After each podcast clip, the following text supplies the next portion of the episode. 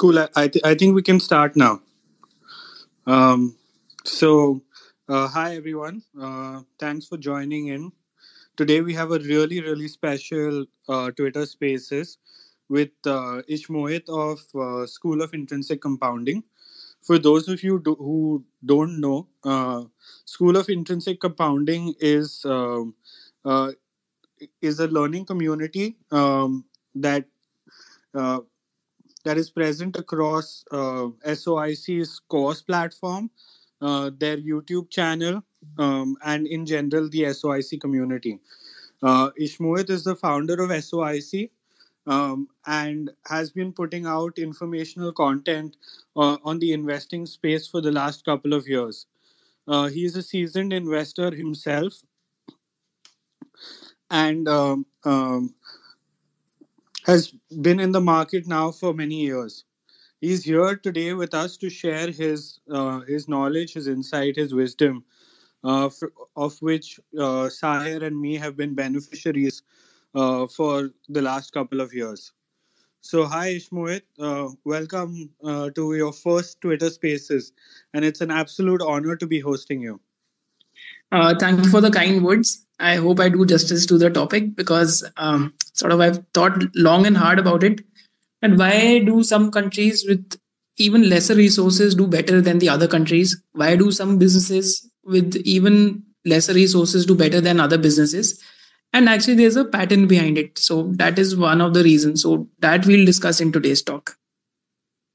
Fantastic. Uh, thanks, Ishmohit. Thank, thank you so much for joining us. It's a real honor. So, guys, uh, just a quick head start. Uh, nothing said here today uh, is investment advice. Everything is for educational purposes only. Uh, please uh, consult your own financial advisor before investing. Also, the the format will be slightly different. Uh, will be giving a 30 to 40 minute talk.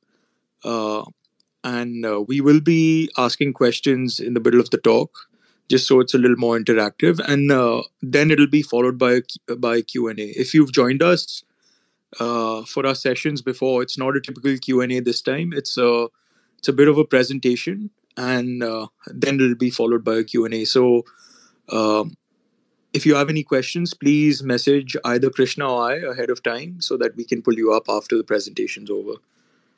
Uh, anything else krishna before we start?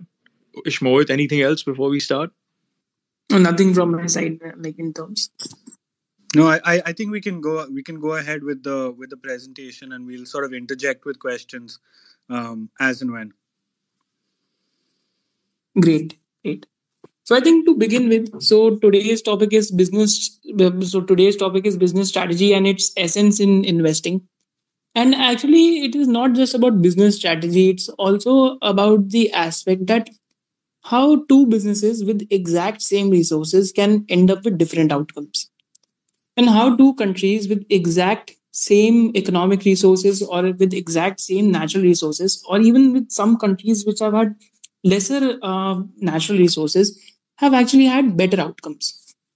Part of the reason is that both businesses and countries follow different strategies. When it comes to politics or when it comes to different competitive strategies or when it comes to different business strategies so one of the most common misconception or one of the most common myth in the world of business or investing is that if you ask anyone what is their strategy, suppose if you ask any businessman what is their strategy, and if you ask anyone what is their strategy, and if their answer is that our strategy is to be the best, then most likely or not, they do not have a strategy or a, or a well-defined one. I think one of the key criteria that defines a strategy is in what unique way can you add value to the society or, or in what unique way you can identify white spaces and attack them? So just to give you an example to start with now way back in if i'm not mistaken with the dates so way back in 1960s and 1970s uh, you must have heard about a uh, you must have heard about a uh, heard about an energy drink by the name of red bull. So red bull was actually uh, was supposed to be launched in west germany but Red Bull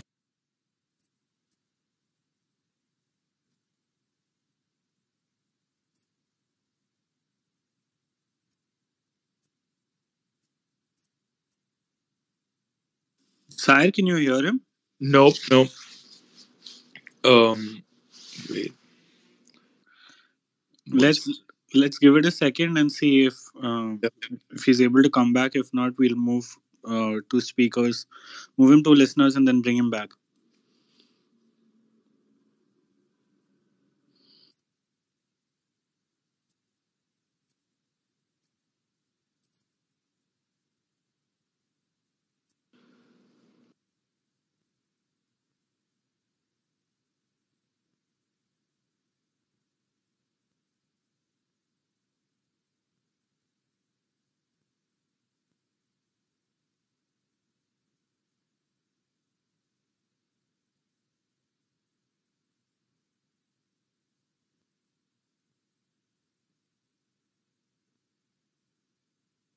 Yeah, yeah, you're audible now. Finally facing the Twitter bugs. Right. Yeah, yeah. Please go ahead. Yeah. So, uh, so just coming back to the story of Red Bull. So again, its founder sort of saw that there is uh, like cola drinks, and then there is uh, the idea of people selling Gatorade and Lucozades of the world. And one thing interesting that was there was that there was no such thing that provided extreme energy at that moment of time. So originally, Red Bull was supposed to be launched in West Germany, but the but the but the like authorities in West Germany sort of uh, जो भी उनका uh, health regulations थे तो उन्होंने उसका claim वो नहीं करा validate because they are they had uh, taurine in Red Bull, which is an amino acid and which is an uh, unusual thing to put in a drink. But apparently, it is totally safe to drink. So, so that happened over there. So originally, it was supposed to be launched in West Germany, but they ended up launching it in Austria. And uh, for the first year, so Red Bull created this association with uh, uh, with that it basically Red Bull gives you wings, right? So eventually, Red Bull was supposed to be marketed as a drink which was meant for extreme people, or it was always associated with doing something extreme, or it was always associated with doing something like that is full of energy, or if someone needs energy at that point of time. But what ended up happening with Red Bull was that it originally became famous in bars in Austria. Like uh, people used to have vodka with uh, people used to have vodka with Red Bull, and originally it gained its uh, it gained it, uh, its prominence over there. From there, it started getting famous. And once they had the cash flows, so the founder always had this image that he wants to associate Red Bull with extreme.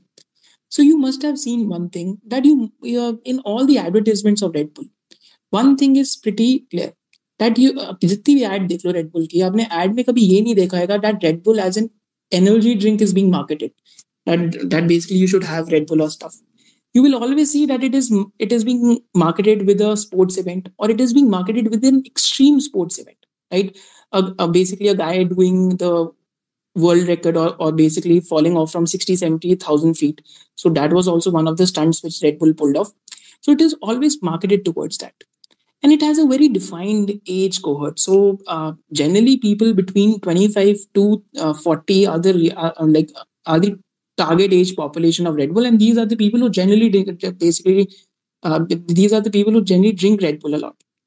Now this was how red bull started getting famous. And uh, you must have also observed that abhi to flavors aane lage red bull but always red bull had two classic flavors. One was a sugar free one and one is a and one is the one which is the classic flavor that is dark blue and silver in color. Now this was what red bull spotted in europe and it conquered europe and then it entered the north american territories. Now there are always white spaces in the market. White spaces we i mean to say ki it's not always that market is conquered by by uh, like like one industry is conquered by a particular company but in such areas, there are always white spaces. Like Red Bull identified the white space of providing something extreme or providing that short boost of energy as compared to comparing it to a Coca-Cola. Even though Coca-Cola also contains caffeine, but the caffeine content in uh, content in Red Bull is much higher because it wanted to create that association. And actually, funny thing is, Red Bull uh, failed all the taste tests. In the blind taste test, Red Bull f- failed. Basically, no one wanted to have a Red Bull. So such is our association with that can that this will provide us that short boost of energy, basically, uh, if, if you drink Red Bull. Now, similarly, this they, there were white spaces in the market. And this is how business strategy comes into play.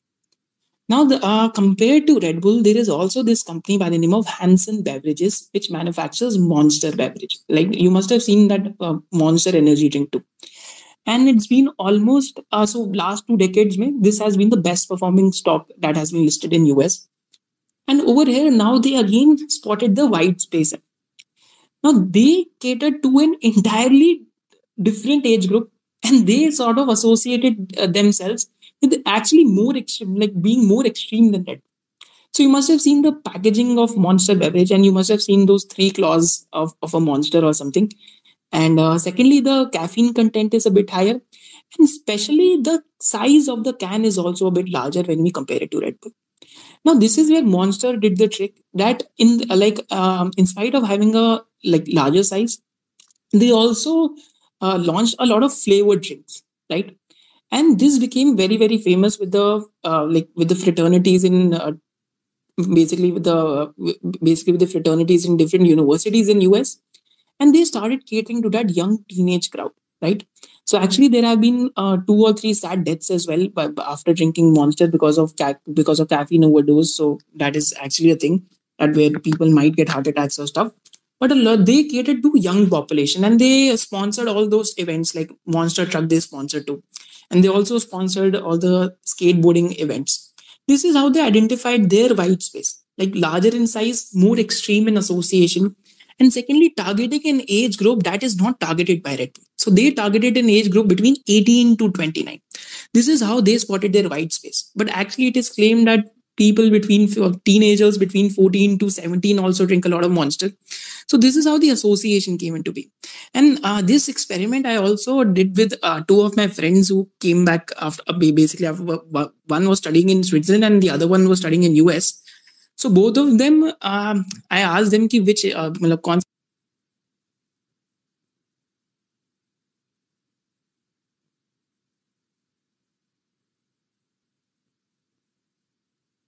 Krishna, can you hear him? Nope. Uh, I, th- I think that's glitch number two. Uh, let's let's get him back. Ishmohit, we're going to move you to the listeners and then just pull you back up.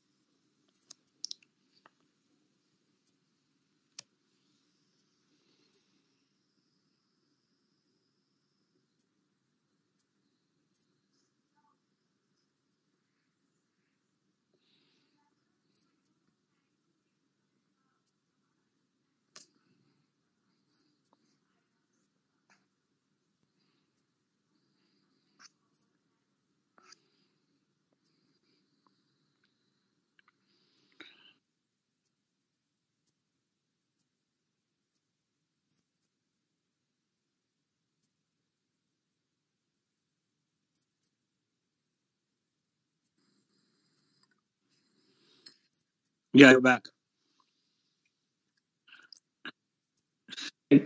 Yeah, yeah. It, it's it can be very uh, up and down. Sometimes, like four or five times, you'll be booted out. Uh, on a bad day, like with Sahir, I think we did twenty four or twenty five times. Right, right. So I'll just resume from the monster story. Right, I was there. Right. Yeah, you, you were telling us about how uh, you asked your friend in the US as to which brand he preferred. Right, right. So most of them in fraternity or most of the uni- or most of the university students, most of them uh, prefer Monster over Red Bull over there because that is a particular age category they are targeting. And Monster again, they did a distribution tie up with A and B, and uh, from there it has really grown uh, a lot in last two decades. Now now we talked about two um, energy drink companies within one same industry. Now just imagine there are so many white spaces which uh, already exist in businesses that a third energy drink also came into being after 2007. So uh, one of the uh, one of the Indians who was who was basically living in USA, he uh, so he basically he had the Red Bull in in one of the conferences and he recognized that for having uh, this short of energy i'm consuming so much of drink like so I'm like i'm having uh, such i'm having such a big can of 250 to 300 ml. What if i can compress this to a 10 or 15 ml shot right? This is what he th- this is what he thought about. And this this is how 5 hour energy was born which is again a multi-billion dollar brand now. Now white spaces and and markets so it's just like natural species. Wherever you find opportunity to sort of reproduce yourself or wherever you find your opportunity to uh, to sort of conquer the the space this is it's, it's, uh, something similar ends up happening in the world of business. So uh, t- talking about 5 hour energy so 5 hour so 5 hour energy did something very very clever. So they marketed themselves to especially people who are working in jobs who needed sort of uh, like as the name says five hour energy right? If they're feeling lethargic at their jobs or if they want to feel revitalized. So you can have just one shot of five hour energy right? And it's one shot that has 160 to 170 milligrams of caffeine uh, and uh, that is like 15 ml like that is two or three sips. So again this is how they marketed themselves. And their target age group was people above the age of 32 to 33 right they they started targeting people who weren't consumers particularly of red bull or who weren't particularly consumers of uh, monster beverage. And this was how the brand was born. So again they spotted one more white space opportunity. And they positioned their brand in such a way that all the five hour uh, like all the five hour energy drinks in us are kept close to the billing counter. That if you want basically if you want to grab it then you can grab it on the go. So this was a strategy this company implemented and monster beverage and red bull tried uh, basically co- copying the strategy. They also launched their own small products. But there, there wasn't any comes so they failed and actually they uh, sort of withdrew their brand after only one year. Because uh, the age population which associated with red bull or um, a monster beverage was quite different with the age pop- population that associated themselves with 5 hour energy. So point is that within of within a single industry which to an outsider might seem saturated at the beginning. There could be such different businesses that can be born in the span of last 3 to 4 decades. And this has happened right in front of us in a boring industry as such as energy right? So uh, over, over here so this is why i think the essence of business strategy or the essence of strategy when it comes to assessing countries comes into play and linked to this recently so before i come to investing examples and stuff so uh, i've been I, have been reading this book how asia works i've just finished this uh, so this is one of the seminal works which i will suggest almost every investor should read मतलब normal लोगों को भी पढ़नी चाहिए सारे investors को भी पढ़नी चाहिए because this talks about that how uh, a set of southeast asian countries or a set of north asian countries ended up becoming export powerhouses within a span of four to five decades right? And how a set of few southeast asian countries in spite of having much larger resources or in spite of having much more natural resources didn't do anything because they didn't follow the right strategy. So three pillars of all these export houses have been built on the three strategies. That is agriculture manufacturing and third one is financial regulation so agriculture. So I'll just talk about agriculture and manufacturing, financial regulation. I'm still on that, like on that chapter. I'm, I'm, I'm yet to finish it, but I was able to draw association with what Michael Porter says or what happens in the business world.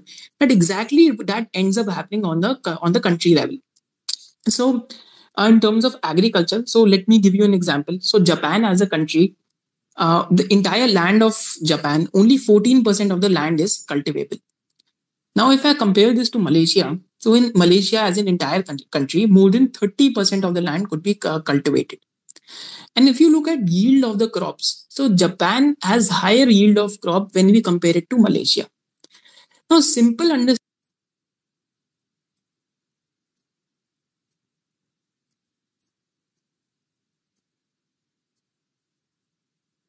Glitch 3, Krishna?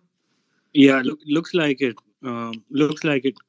Let let me let me try and uh, uh, and make uh, um, Ishmohit a, a, co-host because I just got uh, you know feedback that one minute uh, that making a co-host might make it easier.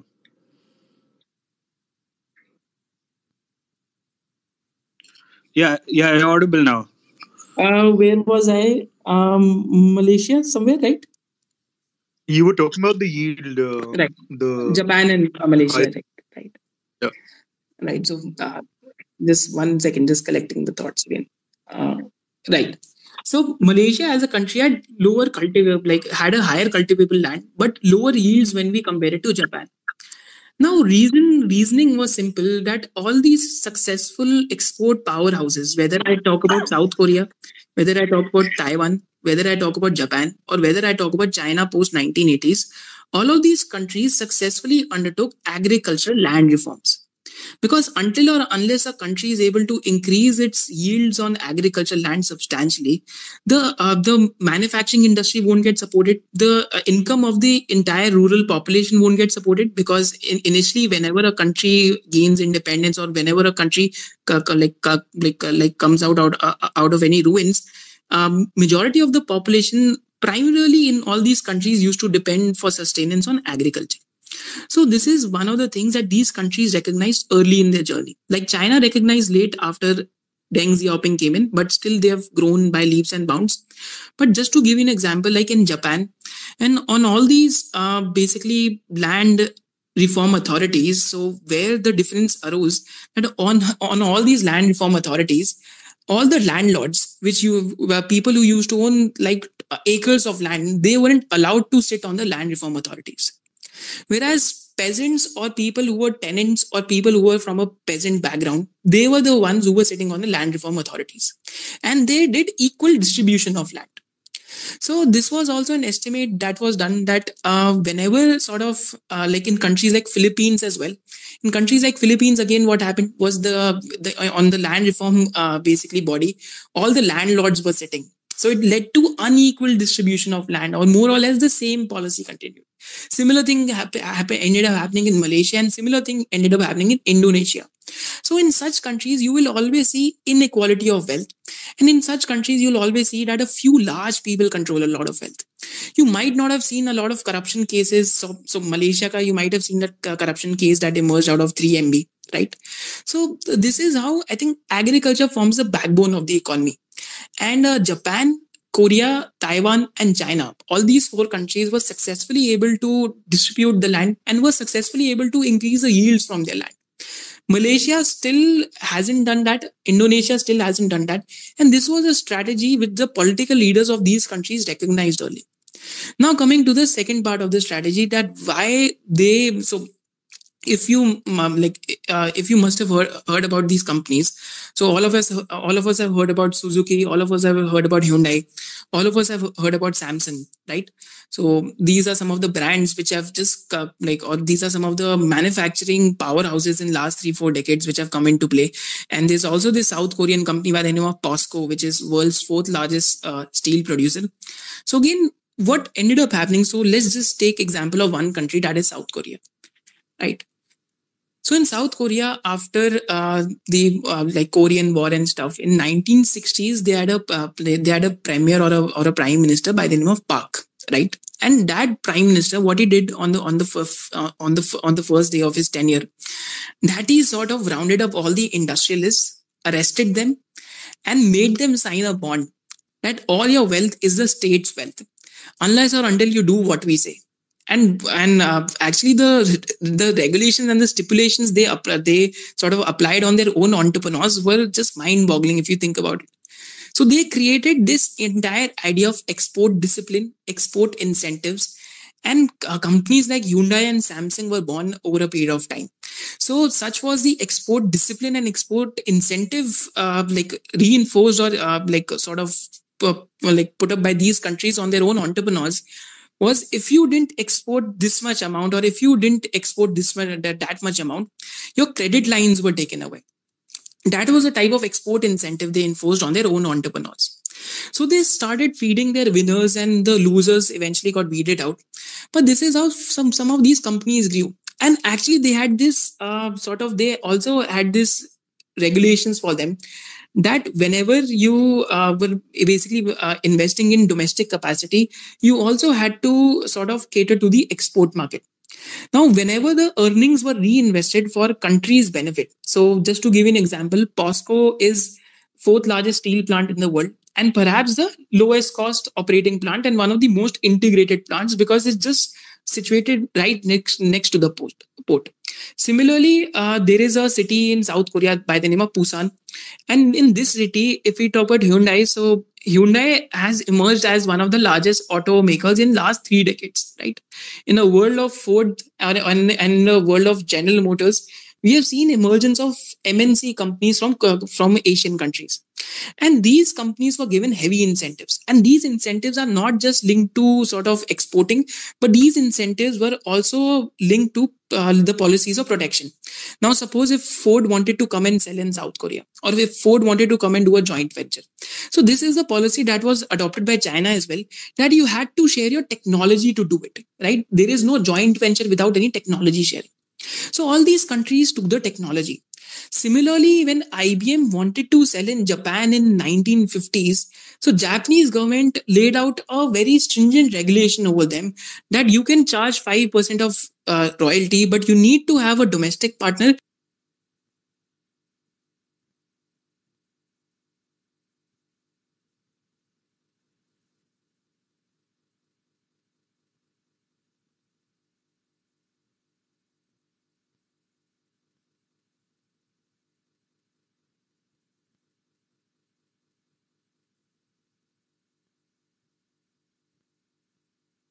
Krishna, can you hear him? Yeah, yeah, you're audible now. Uh, you you were on uh, uh, the partners that they need a local partner. Yeah. So uh, basically, even when a when a company like IBM wanted to sell in Japan, so they needed to have local partners, and even to those local partners, you had to tra- transfer your technology. So again, this was a conscious strategy of creating an export of creating an export hub, right? And over a period of time, these countries had this long-term thinking and uh, So just to give you an example, Hyundai automotive uh, area made losses for almost 10 to 11 years, but they were given heavy government incentives. Now, drastically, let's compare this to the example of Malaysia on a on a different note now malaysian entrepreneurs also had this opportunity they also made this much money but they didn't reinvest in export capacities. They started investing abroad. Some of the malaysian entrepreneurs opened casino in macau. Some of the malaysian entrepreneurs bought land like land in foreign countries.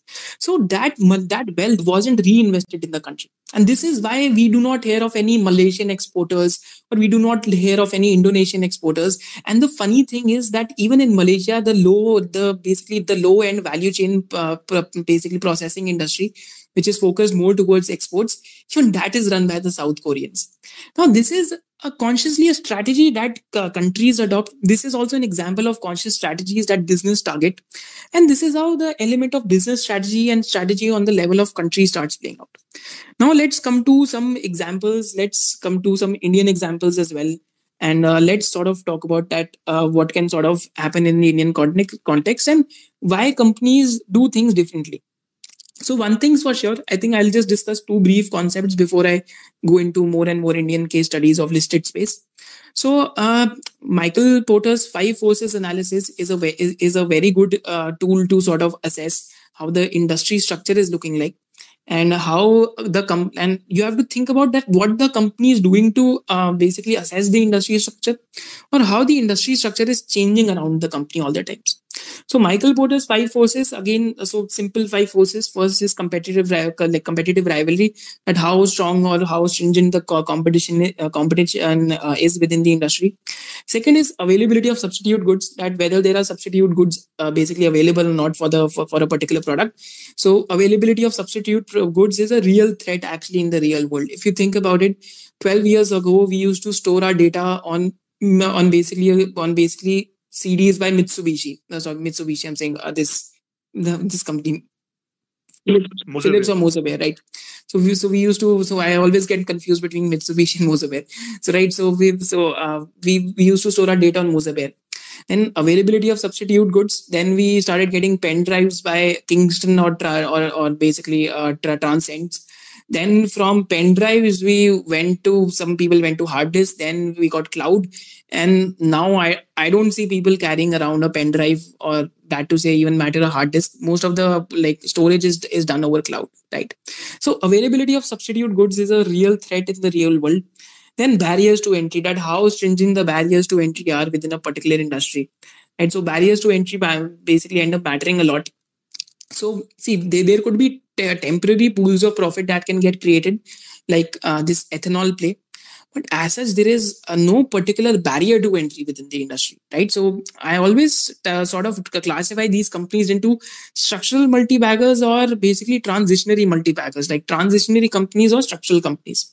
So uh, transitionary is something that is there if there are there are no barriers to entry within a particular industry right uh, so some of the API companies, right? So some of the API companies where they manufacture and sell APIs, over there I'm not able to recognize any barrier to entry. Suppose if you talk about Solara Active, right? Now Solara Active says that we are going to backwards integrate into isobutyl benzene and we are getting into regulated markets and we have fixed pricing. Now IOLCP comes up and say that we are also we are already backwards integrated into isobutyl benzene. Now we are also going to start selling in regulated markets, and 75% of our business is coming from long-term contracts. Now SMS Pharma comes up and say that we have put up 200 crores of capacity for uh, for, for, for basically ibuprofen, and we are also going to sell in regulated markets, right? So you, you can get the point that barriers to entry within that particular space aren't that high right? So markets are rightly skeptical when they view that all these companies are in that particular commodity. But now uh, what usually ends up happening in bull markets the basically the narrative changes that the company will get into some some, some basically some other product divisions or something. But again over there as well if you're not able to answer that what is the right to win for this particular company then those uh, investments usually end up uh, as trades. Because if you do not have that particular answer just to give you this example of Solara Active, so we actually asked a few questions to the management as well uh, that they're launching so many incremental DMFs.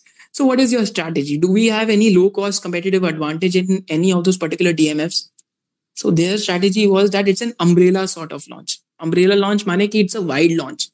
There is no particular uh, low cost advantage like they had in ibuprofen, which made them survive for a lot of years there is as such no low cost competitive advantage in a particular DMF. So then that gives you an idea that this business doesn't have a defined competitive strategy. People can say they are doing grams or stuff, but if you do not have the answer for right to win, then those investments usually end up being trades, in my opinion, if you do not have that right answer.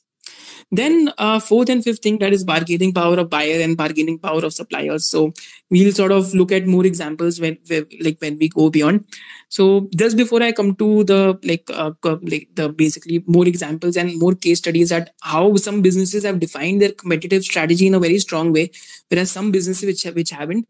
So just before we go there, one thing to recognize is that one thing that all of you should do as well, which I have I have started appreciating more in last two years, and actually uh, जब बंदे को जब बंदे को मार पड़ती है तभी इसकी अप्रिसिएशन और आती है सो should classify the businesses that you own in terms of the nature of customer or the clientele they are serving to. So I typically like to club I, I typically like to classify it in four forms. That is business to business, business to government, business to consumer, and business to institu- institutions. Now, business to business, I have examples of the CDMO industry, the IT industry. So these are examples of business to business. Even the even the chemical industries, uh, basically, they're selling to uh, they they're basically selling to a business. And in in such type of uh, like industries, there is some element of working capital being high because uh, most of these companies are uh, uh, are exporters in nature. But there are many Indian examples as well. Second is business to government. Over here, we have companies which are primarily in infrastructure segment. We have companies like psp projects which again return ratios are solid. But because earlier they were catering to the private sector when they won that uh, project for diamond exchange but now they're getting into more and more b2g contracts. So market is always always always five steps ahead of us in terms of thinking about the second third and fourth order consequences of a particular uh, event or a particular activity right? That if they enter more and more into B2G contracts, so what happens to the working capital cycle? What happens to the incremental return on invested capital? So market is always thinking about um, thinking about those things. So one more example over here. I have two examples over here. One is that of APL Apollo. I think uh, Saket ji is also on the call. So you must have seen in APL Apollo's case that when the when they shifted to a cash and carry model. अब इसका third fourth and fifth order consequence है काफी बड़ा कि when they shifted to a cash and carry model, what ends up happening on your balance sheet? So first thing that ends up happening on your balance sheet is that your trade receivables reduce, right? and if your trade receivables reduce because they used to take because they used to take short term debt for financing their working capital your balance sheet ends up becoming lighter because like equity and liability side पे date नीचे जा रहा है and right hand side पे जो assets की बात कर रहे हैं वहां पे वर्किंग कैपिटल नीड घट रही है so your in in your denominator so when we cap uh, when we uh, sort of uh, calculate return on capital employed so in your so so basically in your denominator if the capital employed is reducing and आपका अगर ऊपर वाला जो EBIT है numerator में that even remains the same then your return on capital employed ends up improving so this is so this is again one of those strategies or one of the second or third or fourth order consequences that you could have sort of thought about ki why this business is doing this particular activity. And this happened almost 15 16 months ago so uh, i think at that time we also released the video on apl apollo and uh, this is how the business uh, the uh, apl apollo's roc went from 20% to more than 30 32 percent right now. So that is also uh, also one of the strategies. Then third type of business that we have is business to consumer, and final business that we have is business to institution. Now, business to institution businesses are particularly interesting. So these are tender driven businesses usually. So if I talk about Laurus Labs ARV business, so that is a tender driven business, right? Which has a three to four year tender cycle. So always there is this element of uncertainty around the uh, basically around the sales and around the cash flows. This ends up creating a lot of opportunities as well if Laurus Labs is a is the lowest cost player over there. So this helps you to identify those opportunities. But the, I but I particularly like to classify the businesses into these four categories, and I like to think about key what can be the second and third order or fourth order consequence if a business is making some structural change. So one more example. So if I just uh, like talk to you about this, so if we just look at PI Industries, right? Now PI Industries, what what they've been doing is uh, they're improving the asset turns, right? From the same asset earlier they were getting two x asset turn. Now from the same asset they'll get three x asset turn. Now just think about ROC or return on capital employed, or just think about the structural efficiency of a business. If again my uh, capital employed turnover improves, right? Agar मैं same one rupee के asset से अब three rupees की cell कर रहा हूँ। पहले from that asset of one rupee I was sales of two rupees what and happening is that my efficiency of the business automatically and improving so these are some of early in your journey and just a second I just have a sip of water right right any any question Sahir और Krishna free free to button है Yeah. I hope it is going well. Exactly. Krishna, yeah, it's going really well, man. So super engrossed. Uh, do you want to go first, Krishna, or should no, I? No, no, no. Sir, sir, you go first. I'll go next. Okay, so Shmohit, you were talking about barriers to entry and uh, uh, how they impact uh, transitionary or structural multi-baggers. I wanted to know when, in the case of a transitionary multi-bagger, and you were talking about, uh, you gave the example of ethanol. Um, how important is first mover advantage and how important is uh, scale in that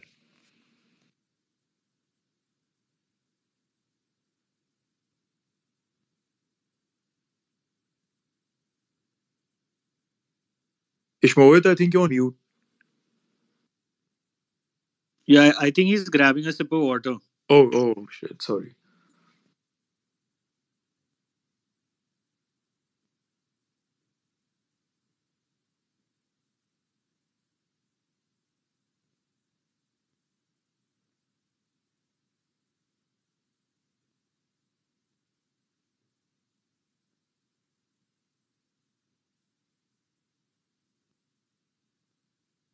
Yeah, yeah, you're audible.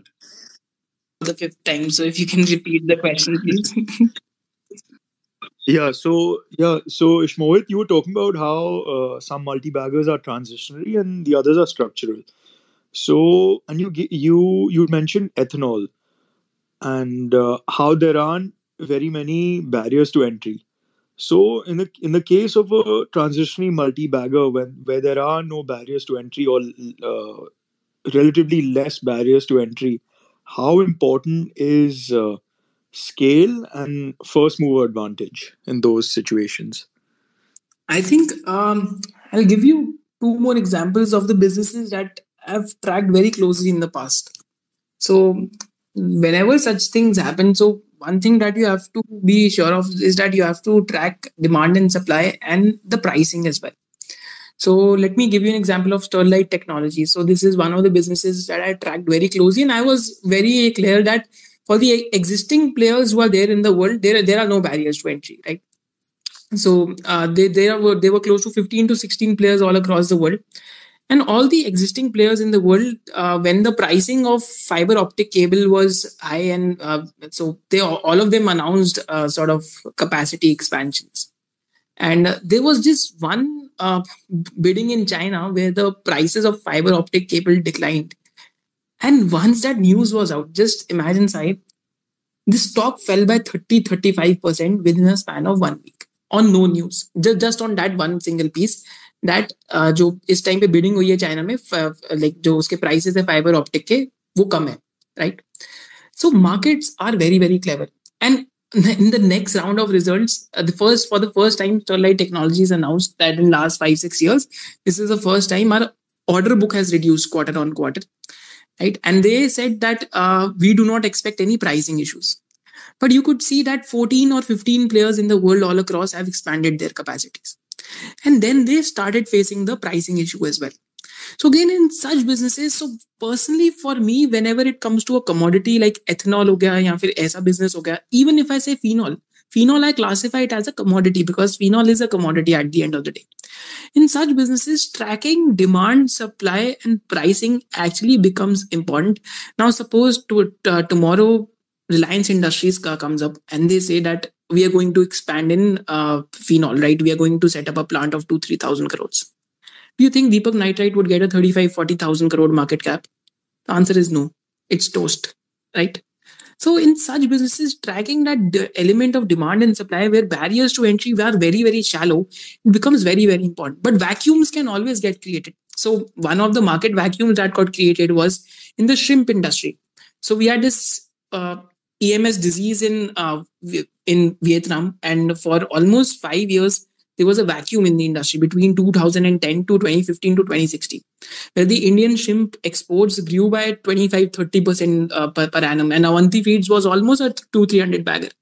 So, whenever you're looking at such businesses or whenever you're taking exposure to such businesses, one thing which I particularly like to do is I like to limit my allocation, and secondly, I particularly do not have so many such companies in the portfolio because tracking so many companies becomes a tedious task. Because stock falls by 20% and second day you get to know oh, some commodity pricing is down or some new competitors as, uh, competitor has entered. This is one of the reasons why i couldn't make myself to buy borosil this company borosil renewables it's into solar glass uh, the manufacturing of solar glass. Similar to phenol play right? Anti-dumping duty is there. Some of the competitors weren't there. Two or three players have recently announced expansion too so if you just think about the industry structure, yes, Borosil will expand the capacities by three or four x. Do you really think that they have the pricing power? Like my answer is still no. I, am like people who have made money, uh, like thumbs up for them, a pat on their back too, because thoda lonely profession. If you make money, exceptional. I've actually made a lot of money on Deepak Nitrite. So again, that is also uh, I still classify that as a transitionary multi-bagger until or unless they get into they they they're able to get into downstream and get into really high margin products. So this is my short take on that side. Uh, thanks a lot, man. Uh, that was great. That was amazing. Krishna, do you want to go next? And uh, yeah, I have, I have, one last question about uh, what Ishmohit had spoken about. So I'll ask after you. Sure. So, Ishmohit, my question is a little bit more, uh, you know, going back to the sort of overarching theme that you had brought up uh, when you spoke about uh, Red Bull and Monster and five hour Energy, which is, uh, you know, the, the key component of, of business strategy is how do you add value, right? And I, I wanted to know from you if, you know, when, when you're looking at any business strategy, what are the quickest ways in which you can identify um, you know is this a good strategy are there any thumb rules um, any mental models or any principles that help you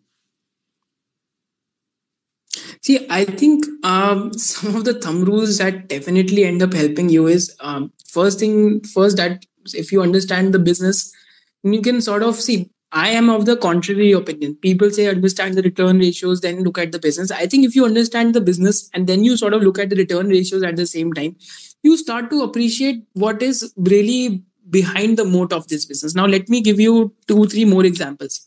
Now, again, I can be horribly wrong over there. So I'm also a learner and uh, I'm completely open to being wrong.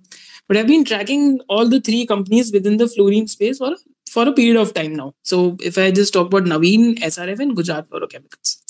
Now, SRF has been a massive, massive multi-bagger. So has Navin been. Uh, Gujarat Fluorochemicals has also done well. But uh, like to answer your question, Krishna, over here. So like now SRF and Navin had different business strategies. SRF, uh, so between 2015 to 2018, what ended up happening in the agrochemical industry across the world, that we had a downturn. Companies like PI Industries didn't grow, and uh, and because uh, all the major agrochemical majors were consolidating. But SRF had generally a more aggressive management. And what they ended up doing is that they, um, so this is actually the first time I've actually seen this happening in terms of analyzing more and more businesses. But they sort of put up 2000 crores of capex just to expand the capacity when the cycle turns up right? I've seen companies actually being very trim and uh, like uh, basically being very uh, asset light uh, at such moments. But srf actually ended up expanding the capacities. And once the cycle turned upwards they reaped the benefits because the chemical business grew at 40 45% here and we've seen how the stock has reacted. But navin at the same time they didn't expand.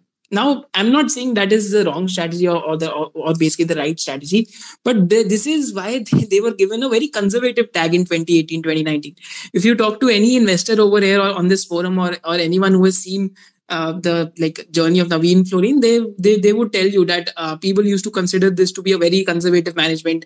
Uh, like in the case of SRF, they were putting so much of money, but Navin was it. But now here is where the distinction comes in. Now if you now if you look at the return ratios, Navin is doing 23 25% ROC, whereas SRF is doing 14 15% ROC. But now Navin is investing into capex, even though uh, SRF has also announced a 3 4000 crore capex. But Navin, for its balance sheet size, uh, current uh, net fixed asset block is close to 600 to 650 crores. I think 550 crores, that is the right number. And they're doing a capex of almost 800 crores in next six quarters, right? And the entire capex is for products which have 28 to 30% EBITDA margin and which have higher asset turns. So the management carefully chose to sort of announce uh, capacity expansion. So 2020 में capacity expansion uh, announce uh, announcement चालू हो गए थे, and they waited for those projects where they thought they can have higher asset turns and they can expand their margin. So they didn't go for projects where the asset turns are lower. Now, if you look at the now if you look at the business strategy of both the companies, SRF on a consolidated uh, consolidated basis has a 0.8 to 0.9 x asset turn for the chemical business, whereas Navin in some of the plants has 2.25 to 2.5 2.5x asset turns.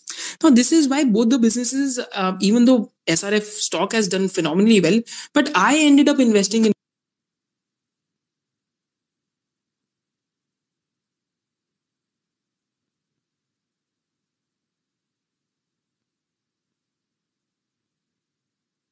Uh, let's bring him back.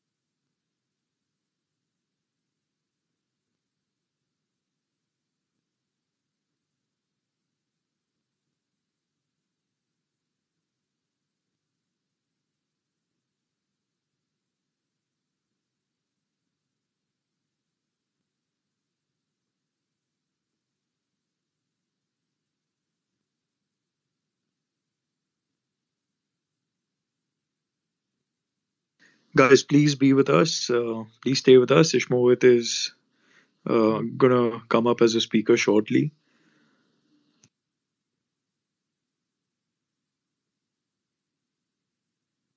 Hey Krishna, what an advertisement for Clubhouse, man.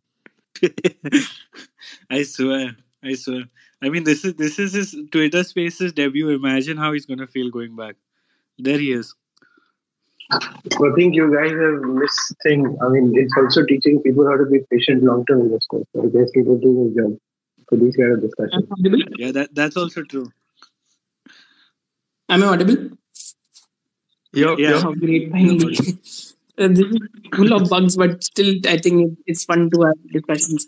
Right. So, He's actually teaching us to deal with volatility. right, right. uh, actually, right. Uh, where where were we? I think someone asked a question as You were Yeah, you're uh, about how you picked Navin over SRF, and then I guess that's when it cut off. Yeah. You, you spoke about uh, 550 crores net block, 800 crores um, um, capex uh, with 28 to 30 percent EBITDA. You had just told uh, SRF's asset turns was 0.8 to 0.9, and uh, and then you were talking about Navin being around 2.2, and then you got cut. Right right. So i think uh, that is the essence that that management actually announced capex when actually they had confirmed contracts in hand. If you look at the entire capex that is backed by confirmed contracts. If you look at srf now their capex is running at full utilization. Still they're doing a 15% return on capital employed on the chemical business. So eventually the truth has to meet the return ratios. This is what i end up thinking. Now uh, like two three more examples in terms of business strategies so like uh, basically krishna you asked so if you look at so uh, if you've been to us so i haven't been so i asked my friends right so have you tried the burger from in and out No, no, no. Uh, I haven't. I haven't. But I, I've- I've been there. right so uh, apparently so in and out is a burger chain over there and uh, like it's been a burger chain there like over there it's like it's been it's it's a very it's it's a very famous burger chain over there and their usp is that they have um, freshly made burgers right? Customers usually have to wait for 5 to 10 minutes for their order or 10 to 15 minutes unlike unlike a mcdonald's where you basically basically you're given your order in 1 or 2 minutes so now that is their USP. Again, they identified a white space, and uh, they sort they, they basically sort of stuck to that, and that is more of a regional brand. But those people who eat In and Out, they swear by In and Out. They usually do not end up going to McDonald's. So actually, there are these uh, fan clubs on YouTube. If you check the In and Out burger, you'll see how how much people are crazy about the In and Out burger. That people are traveling around like from around the world just to have that burger from In and Out. But again, that is a business. That is a conscious business strategy that they pick. One more example is um, like how many of you order Domino's usually? Like Krishna, you must order. Kan, you must also order. Sahil, you you must also order, right? Yeah, yeah, for sure. Uh, Today only uh, uh, at uh, Suru's, uh, uh, Suru did the QSR webinar, right? So, so I, I tweeted immediately that uh, this is making me mad hungry. I'm ordering some pizza right now. Right. See, now uh, they realize this early in the game that if you look at this Porter's five forces, right, bargaining power of suppliers, they didn't want to get squeezed by the food aggregators. So you either end up uh, ordering through their application, or even if you order via Zomato or or if you, if you order via Swiggy, then the order is fulfilled. Uh, then the order is fulfilled by a Domino's delivery person, right? Because they saw this early, like they saw this two three years out that when these aggregators gain scale, what can eventually end up happening is that they sort of start uh, extracting more commissions right so they never uh, let the they, they never let this happen now this is the exact problem they're facing in the in hong's kitchen. So i actually went to their first ever store of hong's kitchen to do scuttlebutt in gurgaon. I uh, sort of um, basically pe, we also tried each and uh, uh, like we tried each and every dish that they had. But over there because they do not have that much of size they are not able to negotiate good terms with the food aggregators. They do not have that bargaining power yet. And uh, again this is how business strategy evolves as as your size also grows so if you have any questions krishna on follow up to that No, so I just uh, just to sort of uh, sum up the example that you spoke about um, in terms of strategy. So uh, some of the things you spoke about were adaptability, um, identifying a white space, uh, and an opportunistic management. And then you spoke about two different types of uh, being opportunistic. One is you know being aggressive during a down cycle, and the other one is um, you know. Uh, uh, sort of expanding when when uh, the customer has already basically made the demand clear um, and then you're basically expanding in, in a certain way on their money right guaranteed money And I think one of the things that you have to understand about, uh, so again, one more case study. So this is not from a listed company. So um, this is from a company by the name of by the name of Xiaomi. So they manufacture this Mi phones. So recently, only there was an article in in one of the publications. Now, what has ended up happening is that strategy also evolves over a period of time. So five years ago, the average price of a mobile phone or the average uh, uh, like uh, people like the, the basically the basically the average price was somewhere less to 10000 rupees that was the most commonly owned uh, phone but now that has inched up to 15 to 16000 rupees right? Now people are buying more expensive phones and it has come close to 15 to 16000 rupees. Now xiaomi is a market leader in the pre in the low in, in the lower end. That is between 5 to 12000 rupees type market. And they have also seen that this trend is playing out right now. Now they have sort of segregated their brand. So redmi is the brand that is purely meant for the economy class and they have uh, re- rebranded the mi brand have launched themselves as xiaomi to cater to uh, phones which are um, uh, which, which are worth more than 40 to 50000 rupees now, to sell a 40 to 50,000 rupees phone, now over there, Apple has completely dominated the market, like 40 50% of the market share is with them. to, to actually conquer that market, uh, you need to have an offline presence. So, Xiaomi didn't have this online or like offline p- p- presence ever because it was an online only brand. But now we'll see exclusive company only stores opening up. So, uh, now the thing is ki how the strategy plays out, that is yet to be seen. But I still think that people won't buy a Xiaomi phone worth 40 to 50,000 rupees. That is how, how I how I'm thinking about it. Because when OnePlus was was launched, so sort of they differentiated themselves that they are the smartphone killers. That within a pricing range of 30 to 40,000, we'll give you uh, the features that a 60 to 70 or 80,000 uh, phone has, right? So they positioned themselves very, very cleverly. And now from there, they're slowly uh, climbing up the value chain. But for Xiaomi to climb up the pricing perception from 5 to 10,000 rupees to almost 50 to 60,000 rupees, I think that is, uh, again, as an investor, you can recognize that these things are a little difficult to happen. That in the world of business, these things keep play, like these things keep playing out over and over again, right? Yeah, absolutely. I think that was a fantastic example uh, with Xiaomi because no matter what Xiaomi does, like I, I just I can't imagine myself going out there and picking up a, a a Xiaomi phone because in my head there is that you know that association that that Xiaomi is like trying to make things cheap. Uh, you know and in that way it's it's giving you um, it's giving it's trying to make things affordable and in no way is it cutting edge so if i identify uh, as a cutting edge consumer, I, I will go out there and pick up an Apple or a Samsung or a OnePlus um, and and and focus on those companies because I, I I have that brand perception of them being cutting edge.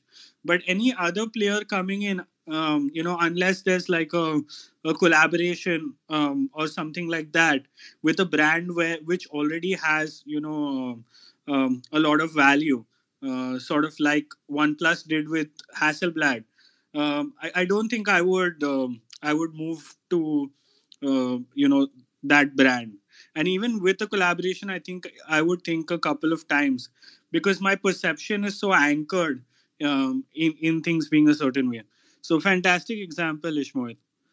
I think you can continue with your presentation. I, I've, uh, I had one quick one quick uh-huh, question. Uh-huh, yeah, sorry. Yeah.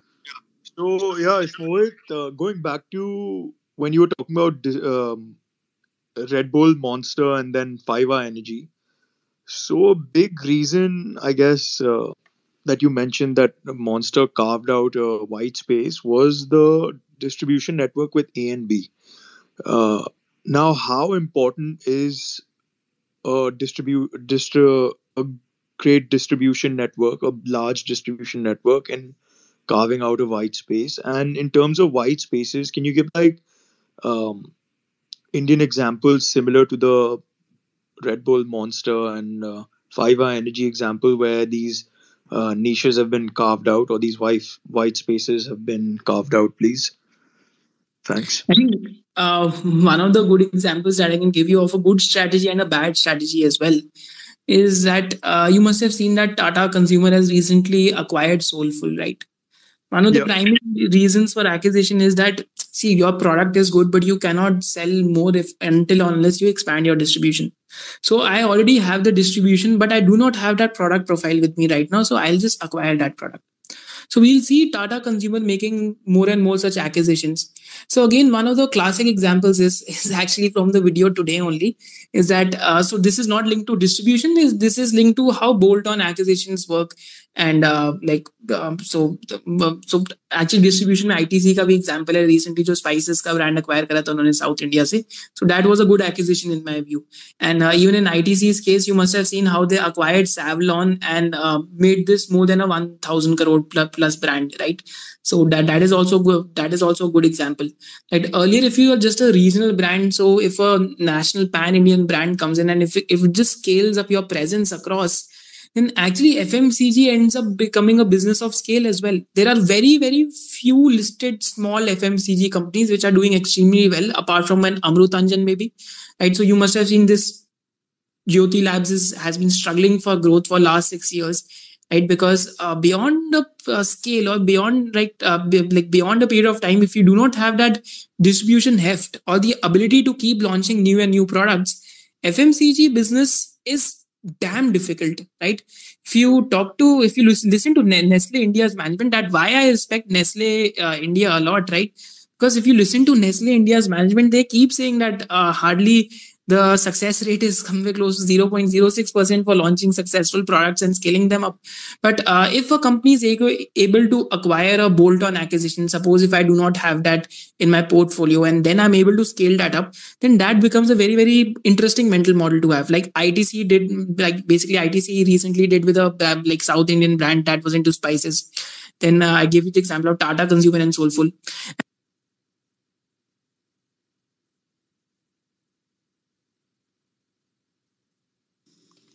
Whoops. yeah, let, let's let's bring him back.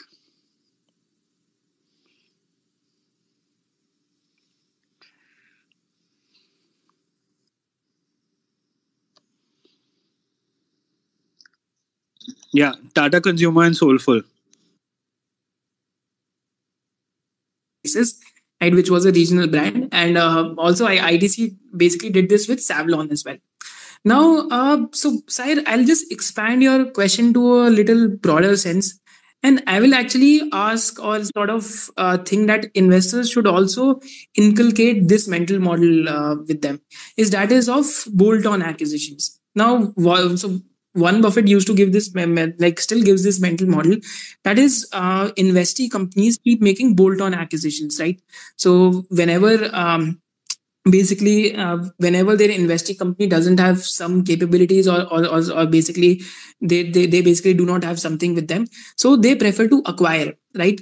So over here we have two classic examples. So one is from it industry. So i think Ameya is also on the call. He's an it expert. So i think he can correct me as well if i'm mistaken. And second is from the chemical industry which i've been following for a long period of time. So from chemical industry we have this example of navin acquiring manchester organics now, this Manchester Organics has more than 50,000 molecules catalog. Now that ends up becoming a foot in the door technique. In 2011, I acquired Manchester Organics when it had a 40,000 molecule catalog, but now it has more than 50,000 molecules in its uh, catalog. Then that ended up becoming a very good bolt-on acquisition because that is a foot in the door technique that, through which I can go to Western innovators. Second example is over here that that is of Mastek acquiring Evosys, and now Mastek is looking for an uh, acquisition in the in the in the uh, in the North American region. So today today only I discuss um, like uh, Mastek's acquisition of Evosys and how the like the number of clients they got access to and their actually go to market strategy uh, sort of became very defined and cutting edge after the acquisition. So just just sort of I made the answer a little broader uh, side. Perfect. Right. Perfect, man. Thank you. Thank you so much. Right. So just coming back to actually you asked the question on scale, right? So uh, actually I just I personally learn through case studies because I like to observe what is happening in real business world. There is sort of this thing as well. If a business is able to scale in seemingly a commodity, like uh, in seemingly a commodity business, and uh, if like more like if the competitors are lethargic, then just through execution that business is able to sustain over a period of time, even though pricing might be out of his control. I'm not saying this will be a 30, 40, 50% ROC business. but uh, again really depends ki how it is able to execute. So over here i uh, like example of gujarat ambuja exports limited. So currently they have this capacity of maize crushing of 3000 uh, t- like tons per day. Now again this is a commoditized market where you're just crushing maize uh, like producing starch derivatives and stuff. But now what ends up happening as sahir you mentioned that if you gain so much of scale and if i buy inventory in one go right? Then i'm able to get cost benefits. Because if i'm buying so much inventory if i'm the largest buyer of maize in the country i'll get cost benefits. Similar thing happened with apl apollo. Because they're the largest buyer of hrc in the country they get 2% cost benefit right? As compared to their peers. So uh, in a in, in such a business either you need to scale up a lot right? Or or your competitors have to be weak. In APL Apollo's case, or in Gujarat Ambuja Exports Limited's case, I think in APL Apollo's case as well, uh, competitors were weak. They didn't got into a lot of SKUs. So Surya Roshni was there in, in black pipes only usi ke andar Whereas Gujarat Ambuja Exports Limited case mein MNCs like Roquette and uh, this uh, there was also this listed company by the name of Anil, which went bankrupt. Now, Gujarat Ambuja Exports Limited is uh, doubling the capacity from 3,000 uh, crushing uh, per, per, day to almost 6,000 means crushing uh, capacity per day. And over there as well, now you, you can, we keep talking about ethanol. So over there as well, there is this ethanol play that if like right. So I think if you look at countries like if you look at countries like Brazil or US, so like please be open to correcting me, but from what I've heard that this Gujarat Ambuja Exports is doing a QIP of 1000 crores plus. They have this plan and they also want to get into ethanol production because they see it as natural extension for their businesses. So I think just to answer your previous question, yeah, some businesses do just through execution and weak competition end up creating moats around them. Got it, got it. Thank you. So I'm guessing this Gujarat Ambuja exports will be grain based uh, and not cane based. Yeah, it will be grain based. You're right. Oh, got it. Got it. Thanks. Right. Now, just coming to three, four more uh, case studies. So, I just love to teach through case studies because I think kitabi gyan to मतलब आप book उठा लो किसी से भी मिल जाता है because at the end, uh, if you look at Indian case studies, then they become very very interesting. So, just uh, three, four more case studies, and uh, then we can have a Q&A or sort of uh, we can uh, like conclude the presentation. So, one of the case studies that I have is of Vinati Organics, right? And uh, actually, if you look at DNA of the businesses, that that is to be niche chemicals, especially if I talk about Vinati Organics. Like um, they they uh, like started out in my basically started out as a manufacturer of uh, like isobutyl benzene, and how they like replaced imports and became the world's largest. Secondly, they um, uh, and secondly they they started manufacturing ATBS, which was again a niche market, and how over there they became the world's largest. But now they're getting into the manufacturing of butylated phenols and the derivatives of butylated phenols. But over here, I don't think that they can become the world's largest. So I personally think that the strategy of the company has went through a shift from being a company that targeted the entire world by being the lowest cost manufacturer to a company that is only targeting import substitution and over here now this is where reading helps you a lot. This is where reading about the capacities of butylated phenol in the world uh, help helps you a lot. That actually in the other two lines of businesses if i talk about atbs and, and, and ibb their competitors were weak. They had higher cost structures. But in butylated phenols it's it's it's not that their competitors are weak competitors have similar cost structures they're just targeting the import substitution market so i think mar- the margins will structurally tick, uh, basically have a uh, basically have a structural downward stick from here so whenever such business strategy evolution happens it reflects into numbers two three years down the line अभी तो शायद से oil production का uptick था पीछे एटीबीएस के revenues और ये सब दिख जाएंगे but these things start reflecting two three years down the line now compare this to a Deepak Nitrite, which has always had a mix of two strategies. And one of the major strategies has always always been, DNA of the company is we'll target import substitutions. And they've go, gone through one aggressive expansion after the other. So again, whenever a business goes through a shift in business strategy, then you should sort of think about it ki why is it happening is it happening for the good or it is happening for the worse one of the things for Vinati Organics is ki already 80% market share hai do uh, product segment mein So I think the strategy of replicating, getting into more and more niche chemicals itself becomes difficult because they're niche for a reason and technical know-how is difficult for a reason. This is why they haven't been able to get into more and more such products, uh, even though they can after three, four years. But currently, it seems uh, basically to me, it seems that way that this is what is happening. Now, uh, similarly, similarly, let's compare this to APL Apollo. Now, APL Apollo, so like if we talk about Michael Porter, he keeps classifying things into three categories. That is, either you can be a differentiated player, or you can be the lowest cost producer, or you can have a very focused strategy. So earlier he thought that you can only do one, but then in in his updated works he mentioned that how some businesses are actually doing uh, like two or three of them, two or three of them together. Right. So actually, three very book, uh, three very good books I can recommend you to understand industry structures, business structures, business strategies, and country level uh, strategies. One I would like to recommend is Competition Demystified by Prof- Professor Bruce Greenwald. Second is Understanding Michael Porter. So this is not the Michael Porter book. So this is a book written by an Italian, so uh, by an Italian author, Understanding Michael Porter. And third one is How Asia Works to get an idea that why some countries have won in spite of having lesser resources. That, that we discussed the example of Japan and China, like uh, like Japan, Philipp- Japan versus Philippines as an example. Now coming to the example of APL Apollo, so I think as uh, like as Saket is also on the call, so he must have seen that earlier the business was the lowest cost manufacturer, right? So earlier strategy was of being lowest cost. So out of the three Michael Porter strategies, earlier they, they, they were into the strategy of low cost.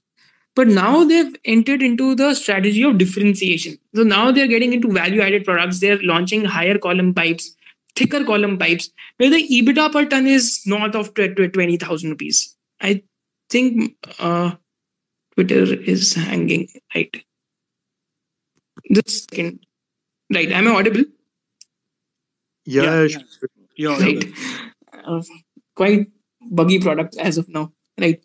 So again, so this is happening in APL Apollo's uh, strategy, and if they're able to sort of de-risk themselves, and if they're able to become a much more non volatile business तो ऐसे businesses में structural री rating होती है right तो जब if you really want those type of returns की whether it can go to that 60 70 p where a lot of people come in and start calling it consistent compounder then you have to take a bet on that strategy right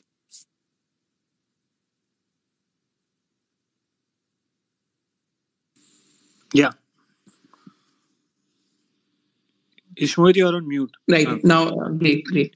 So i think phone hang over the bar so yeah um, so one of the la- like last one or two case studies that we can discuss is that of saregama and then we can have a case study on Divi's versus Laurus. So like comparing Divi's to Laurus again if you look at Laurus Labs business so incrementally the 1700 crore capex out of that I think 60%, that is uh, out of 1700 crores, if you uh, like cut through the capex numbers, 800 to 1000 crore of capex is planned for the formulations business, right?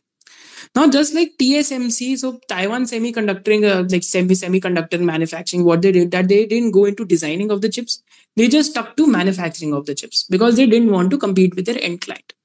Similarly, in, in Laurus business, if we compare this to Divi's, so Divi's has never ventured into manufacturing formulations. Now, just imagine, just imagine you're basically you're sitting in an industry which is going through a boom. I'm taking you way, way back to 2008 to 2015. All your peers are printing money head like heads over heels.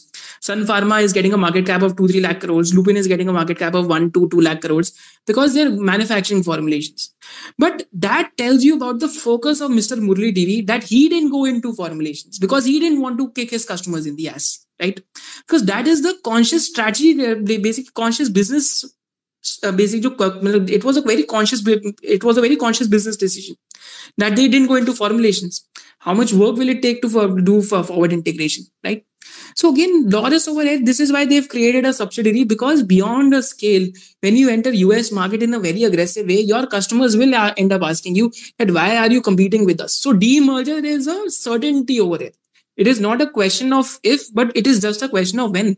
Because uh, this because the because the type of business they are in, custom synthesis and formulation, both of them just don't gel together within a single organization. So you can already sort of imagine ki two, three years down the line ki is business mein kya hone wale, just by looking at the strategy today. And this is why synthesis business is uh, put in a separate subsidiary. Last example that I have for you is one or two more examples. So, so again, uh, like you must have seen um, an IT business by the name of Coforge. Now, Coforge again st- uh, strategy is to inter like monetize the intellectual property or, or the IP portfolio, and they've been doing it extremely well, right? So they follow a differentiated model as compared to a pure vanilla IT services play, and that also ends up reflecting in the multiple right now. So currently, uh, there is a bit frothiness in the market. There, there is no doubt. But now, finally, coming to the example of Saregama, right? Now, this is where uh, you can apply those Porter's five forces, and if you read the QIP document and stuff, then things end up becoming more and more clear to you. That um, so just applying this competitive rivalry, availability of substitute, barriers to entry, bargaining power of buyer, bargaining power of suppliers. Now, from my industry checks or my industry scuttlebutt, so what I get to know is that T series is getting into a lot of movie launches directly, right? Now, this is creating an inherently a principal agent conflicts because I am competing with my own uh, suppliers of music, that is the film producers. And second trend that is going on is that Bollywood is getting professionalized. Now, uh, T series is run by a family and it is known to be run like a fiefdom. And uh, Saregama is, is run by professionals. So again, I can be totally wrong. I can be totally biased. Do not so if you don't want to uh, sort of take this viewpoint, that is totally fine. These are just my industry checks uh, which tell me कि हो क्या रहा है यहाँ पे.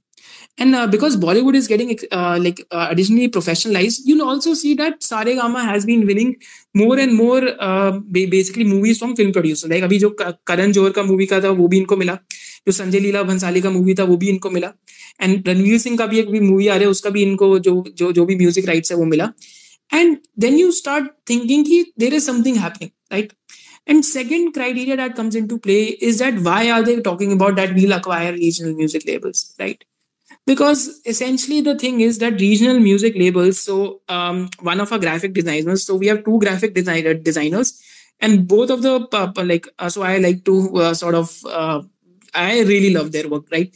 So uh, one of them used to work at a music label before ही टोल में कि पैसा ही नहीं है रीजनल लेवल पास क्या बार्गेनिंग करेंगे स्ट्रीम अचीविंग एप्स के साथ। तो this is a first hand review that I got now then from there I understood कि why are they planning to acquire क्योंकि if a music if a regional label is getting चार पाँच पैसा per stream versus a Saregama that's a hypothetical example a 10 पैसा per stream so i can just acquire the regional label and i can just jack up the earnings by by by taking it to the company level, right?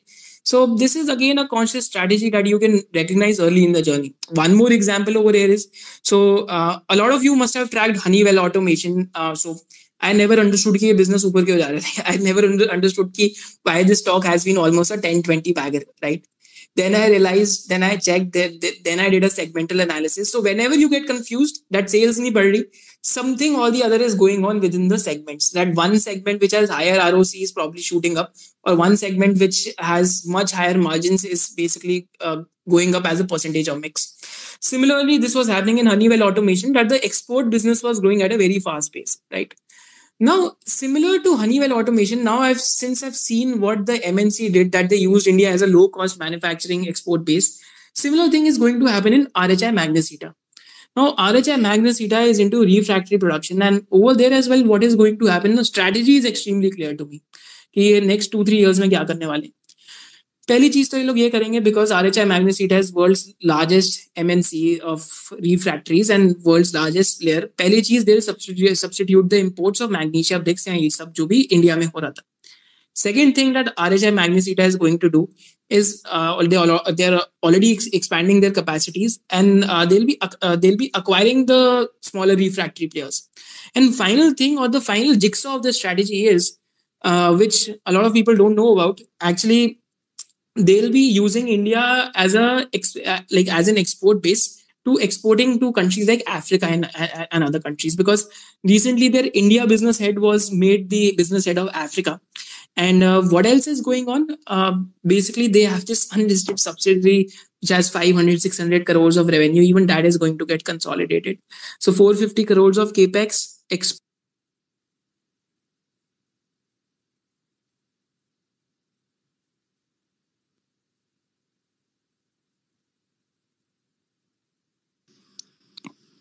I think we lost him. Can you hear him, Sir? Nope, nope. Just gonna pull pull him up again. Cool.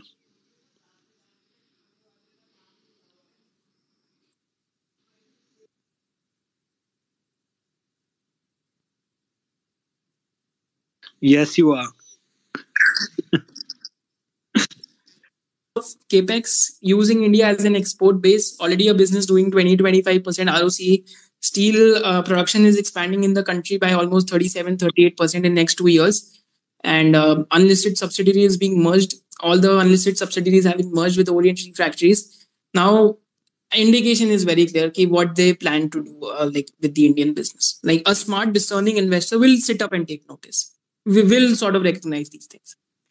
So I think uh, with that, Krishna and Sai, I am so done for. This was our third webinar of the day. And uh, I like sort of wrote this almost a week or two ago, the examples I wanted to discuss. And uh, more or less like all the case studies that I had. So काफी सारी तो YouTube पे भी हैं अभी भी. So I try to keep learning through more and more case studies. And I will highly recommend all of you to read how Asia works, right? So any questions, as uh, Krishna, you have, you can sort of ask. Uh, thanks, Ishmoit. Just want to say thank you so much. Uh, great presentation, man. I have a couple of questions. Uh, uh, the first one, um, can you please give us some antithesis pointers on Saregama?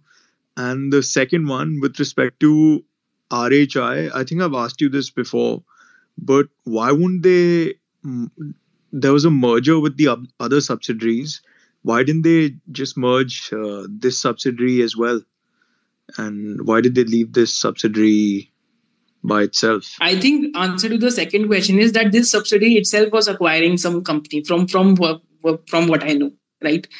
oh got it got Right. And coming to the first question, Saregama's antithesis, I think Swarnashees has written a good thread on that, but I, will still say that one of the antithesis pointers is so there is no way to get an idea that uh, whether they're acquiring the right content or not right? Uh, how would i how would i know ki aap jo gaana acquire kar rahe ho 10 saal baad bhi famous hoega ya nahi hoega right? So over here the very interesting mental model that works is the lindy effect. Lindy effect is the things that have survived in in the same manner for over a period of time. They will keep surviving over a period of time, right? So Saregama's business. So if you look at the people say कि जो older library है वो ऐसी है वो वैसी है. I think that is Lindy effect in play, right? So key antithesis is uh, we do not exactly know whether they'll uh, they'll be able to get the music acquisition part right because two hundred crore का पहले capital deployment इन्होंने बोला था कि दो सौ करोड़ का करेंगे। And now they've raise money through Q I P almost six fifty to seven hundred crore which might go into acquisition and which might go into acquiring further music so if the acquisition goes wrong then that is obviously big anti thesis but I think the regional labels they might end buying ten to twelve times E and that might actually be a steal because they can just jack the pricing like the pricing negotiations so it's a very evolving uh, movie and uh, like I, I I think if they're able to get it right, so this could be very very interesting. got it got and it one, Thank one more so much. antithesis, just sorry, Yeah. just to complete the point is is that for any reason or so he starts to like restarts the aggressive spends on uh, like uh, Carvaan. So this time in investor day, investor day meeting, he like clearly mentioned that we'll be we'll not shy away from taking any tough decisions. So that was that we won't shy away from shutting the division. But I think what Carvaan does is that also serves a larger purpose, which you can only find it through scuttlebutt, is that it helps to create these relationships uh, with uh, like uh, with, with with a lot of singers as well. So now a lot of people know Saregama by the name because a lot of those singers, film producers have that Carvaan like Carvaan product with them. So that is also one of the motives to have it. But if they start the if they start the advertising spends and if they start uh, like go like uh, if they if they go all guns blazing into Carvaan, so I think that's a very big antithesis pointer. And actually, in all my earnings estimate or in all my upside estimates, I haven't even factored in कि वो जो films है, जो ये सब है, उनसे कुछ revenue आएगा भी. Even though that that can also be a very good optionality. yep yep um yep makes sense thank you krishna you want to go do you have any questions No, man. No, no questions from my side. I think we can start taking questions from the audience. Uh, okay, guys, we're going to start an audience Q and A. Please message uh, Krishna or I your questions so that we don't have any trolls up here. Um, yeah, just DM us uh, what your questions are, and we'll pull you up. Uh, Krishna, do you have any No, I was questions that have wondering in case. Karan, Karan has anything he wants to ask or say. KBC. Mm, I guess not. We've got we've got Sahil, uh, so I, I sort of just pulled him up. Uh, Sahil, you want to ask something? Good to see you here. Hey, hi Krishna. Uh, hi Sahir. Uh, uh, just just one uh, thing, Ishmohit. Uh, like you said, right? Saregama did 700 crore QIP. They've also said that they will consider giving dividend in the you know latest quarterly like present like when they decide uh, about the results. So, would you think that this is a sort of a weird capital allocation if they give a dividend because it's like first they raise money from investors, now they're giving it back, but in a tax inefficient way? Uh, definitely, it's a weird capital allocation. But see, with these dividends, uh, over the years, I've seen so many businesses like which have a lot of debt. Even they keep declaring dividends. So I think um, it's sort of ingrained in the corporate uh, fabric of the co- co- corporate India to announce uh, basically dividends. So uh, let me give you an example of LNT and Tata Motors. So both these companies had very weak balance sheets uh, some time back. Tata Motors, so they still kept announcing dividends. Similar case with uh, L. So that that thing, uh, I I don't understand. Ki, what's the fascination of co- corporates to announce dividends? And actually, um, if you had attended Laurus Labs last annual AGM, right? If, if you had attended the AGM, so one of the shareholders he started thrashing Dr. Chava ki why how dare could he announce lesser dividend and stuff ki itna dividend to dena chahiye tha ye sab to then I have very uh, conflicting opinions but in rational sense it doesn't make sense. Thank you, thank you.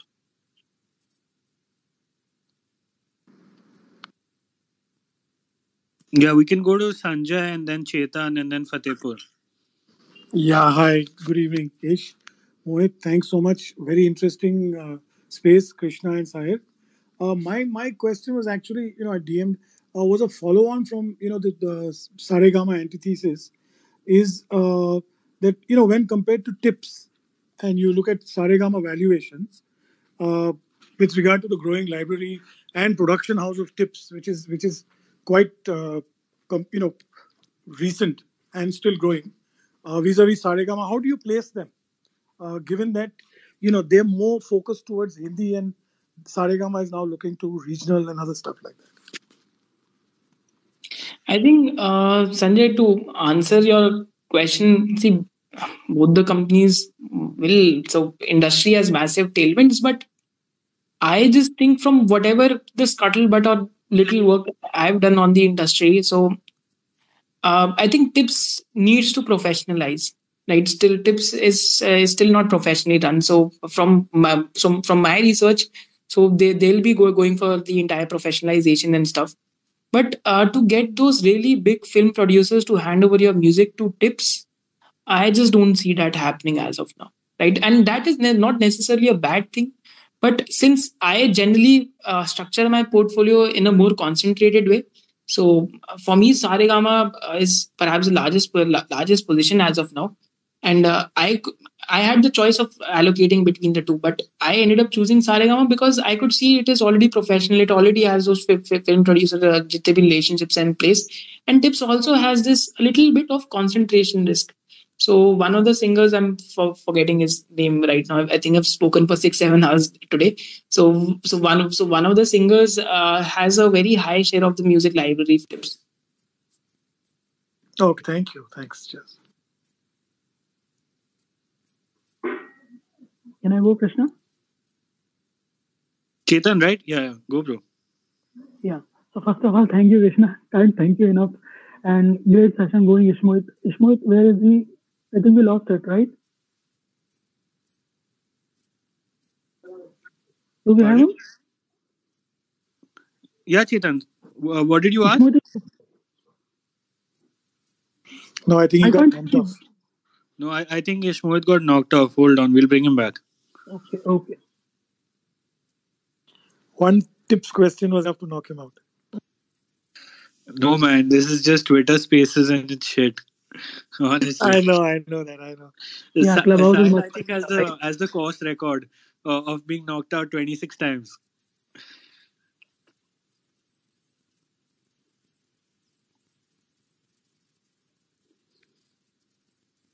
But Krishna, it is much more laggy, na, in comparison to Clubhouse. The audience here is is larger uh, than it is on Clubhouse Oh, right now. okay, okay. That's that's the only uh, uh, plus point of of Spaces because it gives you access to a f- following that was built over uh, 10 years. Essentially, the platform has been active for 10 years. So you've got a lot more people on the platform than you do on Clubhouse. Yeah, I think there were more than a thousand people a little while back. Yeah, I think we're still we're still more than a thousand people. Uh, no, we're at 960. I think because we lost Ishmael, some people bounce. We- we- We're getting him back, guys. Don't worry. Maybe you should ask him to log in with both his IDs. You know, with the SOIC and his own ID. so and then switch one between the two. Switch between the two, yeah. yeah, yeah. Maybe maybe we can suggest that when he comes back.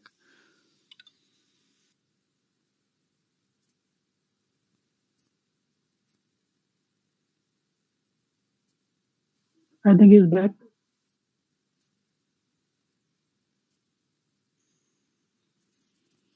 Yeah, uh, let me just pull him up. You also, Krishna, I don't think we can have more than 10 speakers, right? No, no, we can't have more than ten speakers. We'll we'll move people back uh, once they've asked their questions. Got it.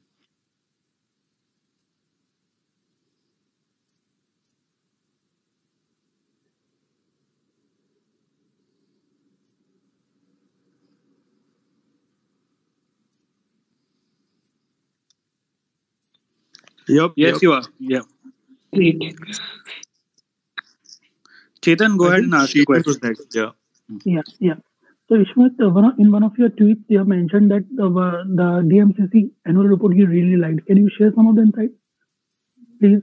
Yeah, I think just because of the disclosures and uh, the way they sort of uh, describe the industry, the trends that are going on, and uh, if if you also read the latest con calls, he, he actually uh, sort of said that this China plus one trend, even though it's real, but if China wants to reverse it, they can reverse it easily because of the capacities they have over there.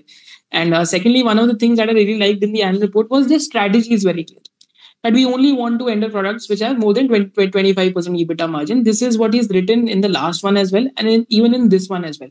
So companies which have a market cap of below five, six hundred crores, I think uh, DMCC would be somewhere close to 350, 400 right now.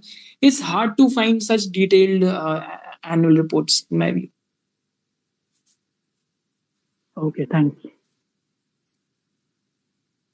Uh, Fatehpur and then Sandy. Yeah. So, Mohit, uh, my question is related to like uh, car, oh, Saregama's Carvaan mm, like department. Like uh, when I was reading like uh, people's uh, what is the negative point for Sa- uh, Sa- Carva. So they were saying ki whatever they bought, they are like 60 year old people and they don't type and all these things. Like uh, main thing is like uh, audio based searching is not there. So do you think if they will provide audio be audio based uh, sound play, then it will be a very big positive for their business? See, uh, Fatehpur, thank you for the question, and uh, like thank you also for your uh, tweets, which are very appreciative. So um, I think the problem with that is ki, uh, it's a product business, right? Mhm. So and Saregama barely breaks even over there. So that is one thing to be cognizant of. And a problem क्या होती है कि typically uh, if you look at the licensing business जहाँ पे if you just assume कि they stop acquiring content right कि आज वो content acquire नहीं करते तो Mhm. easily that uh, that business will have EBIT margins of 45 50% easily like I'm being on the conservative end of things क्योंकि वो content charge और ये सब नहीं होता Mhm. now assume that 45 to 50% margin business is generating cash flows and those are being reinvested in a business that is break, uh, like barely breaking even or that is a low margin business माने product business में 15 20 percent के ऊपर gross margin तो होता ही नहीं है मतलब generally as an idea so that is what markets won't like मतलब stock will get thrashed this happened in 2019 20 I actually read about the business originally way back in 2018 and so then I thought कि कारों में क्यों invest करें मतलब दूसरा business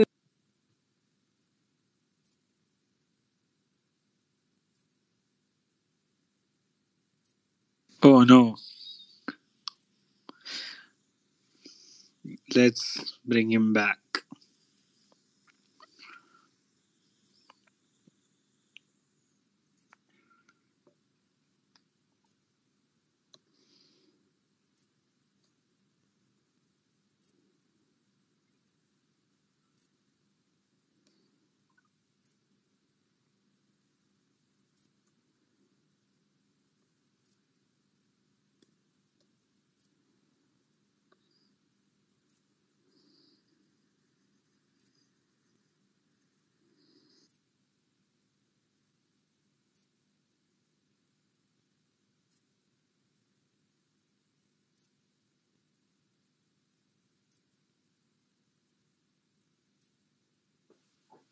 Twitter will definitely teach us how to be patient. yeah, yeah. I think I think that that point is um, like that Karan made is really been dri- driven home right now. Also, also like not all big people are that in- efficient. Like uh, that also. Yeah, absolutely. Actually, you got to tell him like if he is using both Wi-Fi and uh, cell phone network. So if it keeps switching between the two, there there are issues because of that. Krishna, Krishna, can you see his request? Uh, because he's messaged saying request, but I can't see any. He's there. He's there. You'll have to add. him.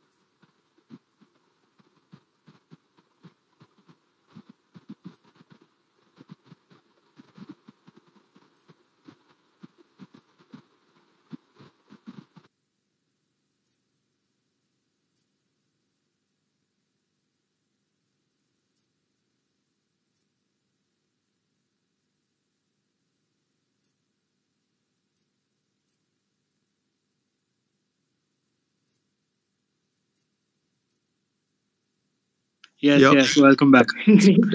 right, this has been the tenth time you're welcoming me, me back. So it's surprising, right? So where was I? Right. So if they invest in a lower margin business, then uh, markets will be skeptical. But again, the MD came up in the con call. Then he sort of clearly declared the capital allocation plan ki jo bhi 200 crores ka uh, abhi incremental cash flow that will be going in the music licensing business. Stock hasn't stopped ripping since then because incrementally um, like as sahir said in today's thing that return on incremental invested capital which i which we also keep saying so that direction became almost all of a sudden clear that they are not willing to invest that much of capital behind Carvaan business as of now. So that that thing ends up becoming clear. But that's an antithesis point. If he announces ki 150, 60 crores type ka, like 50, 60 crores type ka, uh, like advertising spend in the Carvaan business, then you be skeptical, like be fully skeptical. Okay. Uh, another question related to Deepak Nitrite. I was uh, reading to some people were talking ki why Deepak Nitrite got that much uh, margin in like they were saying ki mainly like a like a supply disruption was the main reason why they got that margin. They because of that they were able there was no import like uh, other people were able to import into the India. So they, that is the reason they were able to charge high margin. But uh, as a supply chain is like uh, cooling out they are saying ki they will lose their proper like uh, margin what they, they were charging to others I think steady state basis mein you can never assume a business like Deepak to do 27, 29% EBIT margin. So that bit is clear. So that is a already known evil. That phenol is a known evil. But what you have to also do is that those people won't do, uh, which I'm pretty sure of. So first thing is I read the article that you're talking about. Now that article goes back two decades into something that happened in uh, annual report that was way back of 2004 and then you paint the business from there then then you bring that point up from 2004 or 8 and then you write an article. I think that is flawed in my opinion. That is not business analysis. My that is like fulfillment of a fascination of going back way back uh, like two like two decades ago. I can also find dirt on almost every business that uh, we are invested in currently today. So that thing is for sure. And one thing is businesses evolve so deepak nitrite is not a story of they will keep doing phenol. It's a story of getting into downstream phenol derivatives. Phenol is a necessary evil. See, chemical companies, if you read across the sectors, then you first have need to have the feedstock. And Deepak Nitrite ka DNA is to be an import substitute player. So first you substitute the imports, then you start getting into downstream derivatives. So that, that is for the real strategies. I will actually rather suggest you to watch something from someone who is actually a practitioner and who actually understands the chemical industry really well. That is uh, so. I think TIA Association has a YouTube channel over there. Ameya also has a very fantastic session on SaaS businesses, and also there is one uh, session on chemical industry uh, which is on Deepak Nitrite and Clean Science. And he and that guy is a practitioner. Matlab, he's been investing in the space. He understands the chemicals well. That will actually be a that will give you that will give you better understanding ki, uh, why what is happening and why and so. I like to call it a diversified chemical business because sometimes some segment gets bagged and the other segment picks up. But going two decades back into something that happened way back in that annual report is, I don't think that's a good way to spend your time as an investor. Like just this is just my opinion. Okay. And last one, like related to if you see like uh, Saregama signed that one uh, Bengali singer. So do you think they are going to tips way, like uh, hiring uh, some special talent so that uh, they can exclusive some? And see, uh, I I sort of uh, like don't want to get so much into details कि वो कैसे करेंगे कैसे नहीं करेंगे but we have to sort of trust them कि uh, whatever they acquire so they say that the payback is lesser than five years. Tips वाले बोलते हैं दो ढाई साल से कम है. from what I understand, payback is somewhere close to three to four years. If they're able to get famous singers, that is good. But I think उसमें जाना क्यों It's like sending optionalities. अगर दो तीन optionalities भी चल गई more or less you're done. But the real real play in Saregama will be in regional music or all the acquisition. So we just have to wait for what whatever they end up doing. So let's see what they do.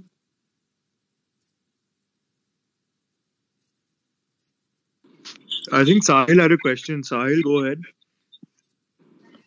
Uh, uh, hi, Ishmohit. Just one more question. Uh, uh, what I've been thinking about is, uh, uh, of course, you have extremely good knowledge about the specialty chemical industry, and we can clearly see earnings coming for a lot of these companies, right?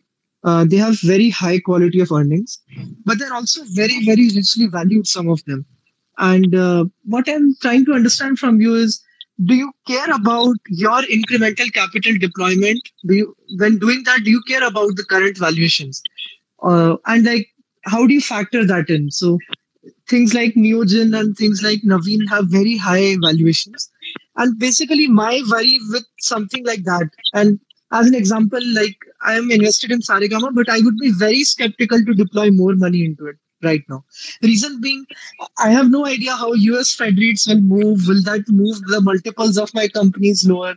So I'm just wondering, like, do you care about any of that, or are you like, yeah, I'll deploy money because the visibility of earnings is there, and uh, if the uh, uh multiples move lower, they will move lower, and like we can't help it. I, I think so I'll, I'll have a little broader answer to that. So I think uh, from at least my experience or from whatever I've learned in the markets as of now, so there is actually so you might not agree because uh, right. So everyone has a different philosophy of investing. So like Neogen chemicals, obviously, it's like obscenely valued right now. It's not even a question, right? But I think the thing is that there are some businesses where you have to be valuation conscious. And then there are some businesses where you can be a little more lenient with valuations, in my opinion, right? So for every uh, bad example, we also have a good example, right? So if I look at Astral Poly Technik, right? 2016, that business was trading at a PE multiple of 62 times. And uh, right, and uh, secondly, that so at that time Nifty was at 17, 18 times PE multiple. So you could have thought कि कितना ज्यादा basically uh, वो जो business है उसका मतलब लोग सोचते थे ओवर and uh, उस टाइम पे इंटरेस्ट रेट्स भी इतने कम नहीं थे जितना आज कम है लाइक लाइक वी से कि Fed is doing something something और the other happens valuations do matter but wherever earnings are sort of explosive. So astral has been a 10 bagger since then in in five years uh, time frame because earnings kept growing and actually got even further related from 62 times to 100 times. So where do i draw the line? I think for me the line draws wherever i think variance of outcome sort of increases. So for me, uh, let, let me uh, like put it this way. Suppose like a Saregama, like last buying uh, we did till uh, when in our estimates it was at uh, 10 times EBIT of three four years out right we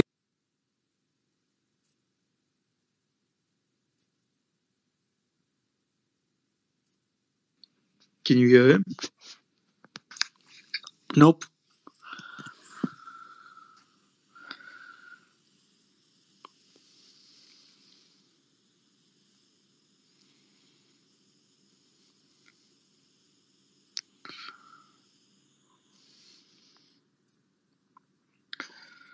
Guys also just um, announcing that uh, uh, as and when we get done with you know each person asking questions we will be moving you back to the audience. And then if you have more questions you can always raise your hand and we'll pull you back up. This will sort of prevent the space from crashing. Um it's just uh, for logistical purposes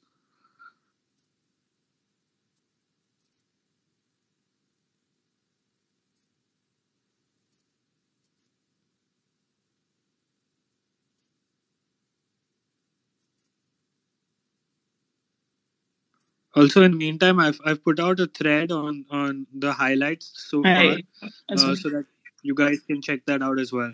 It's pinned here. Right uh, am i audible?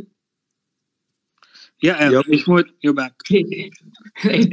So again so uh, i think um, i do get skeptical while deploying incremental capital uh, but in my sense of framework so i generally have this uh, so i try like to call it the way we've basically divided valuation into four, buckets.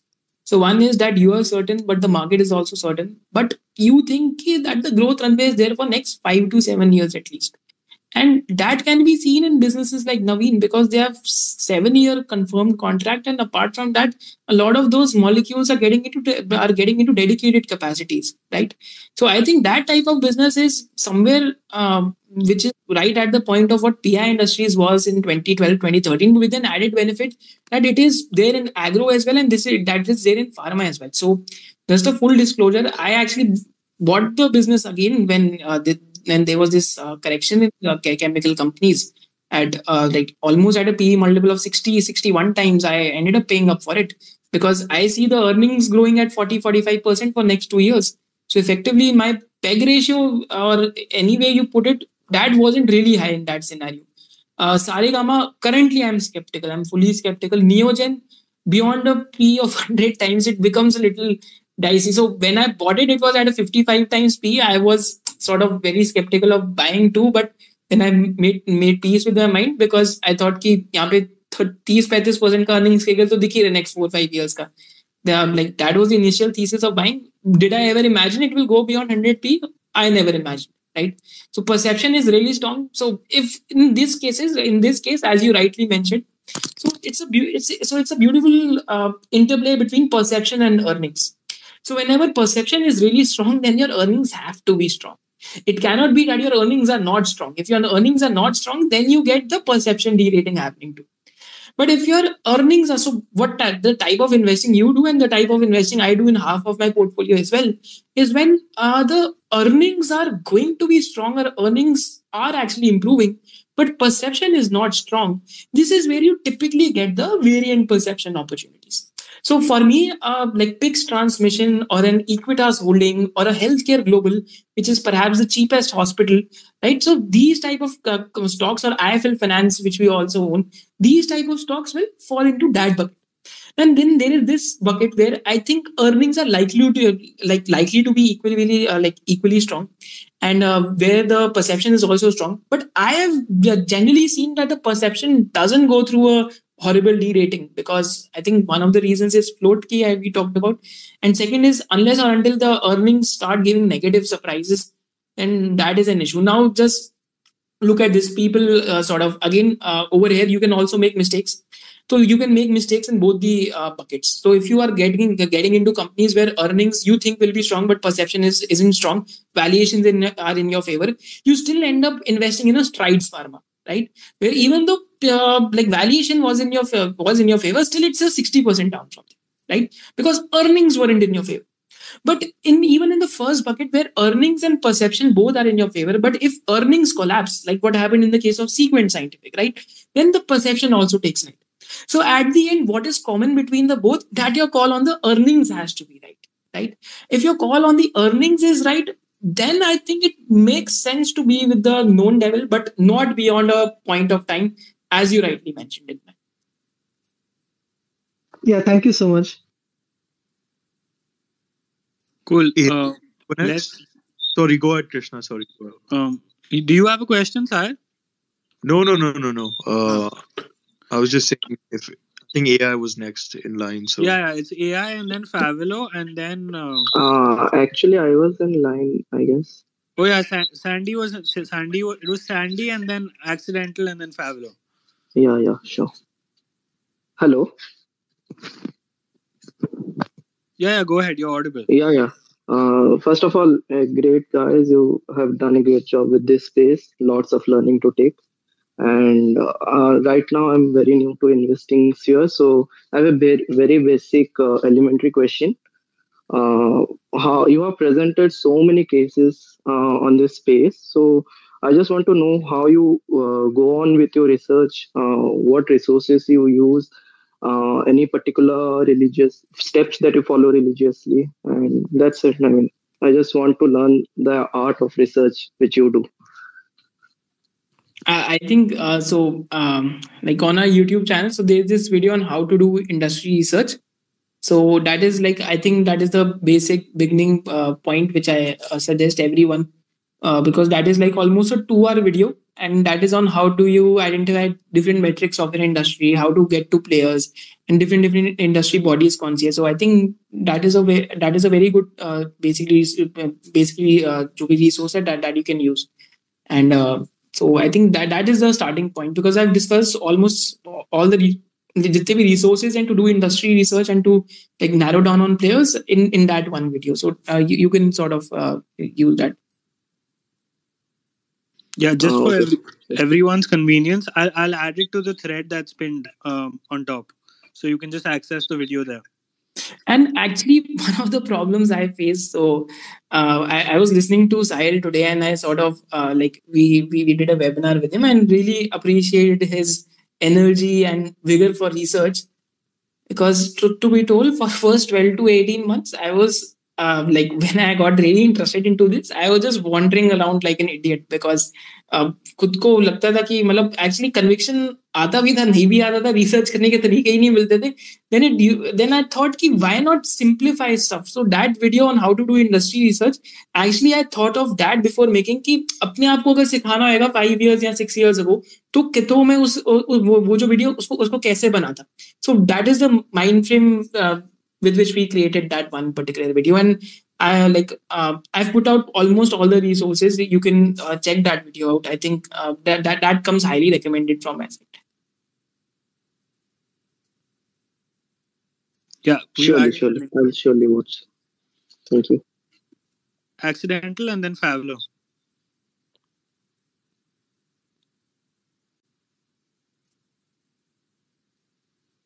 Uh, I think accidental got bumped down. One second, let me just pull him up. I mean, I'm even afraid to mute my uh, sort of Twitter feed because the last time I muted, I got locked out. As. That's crazy. First one is uh, the follow up for Sahir's question. Like I was listening to Utpal Sethi sir, he was saying reversion to mean is a phenomena which doesn't apply to many companies which uh, uh, continuously, I mean, uh, are uh, trading at the premium valuations. So I want to know your opinion on that. And additionally, any case study where uh, share buybacks has gone wrong in Indian context. I think I'll take the second question first. So I'll tell you how buybacks have been used for corporate fraud.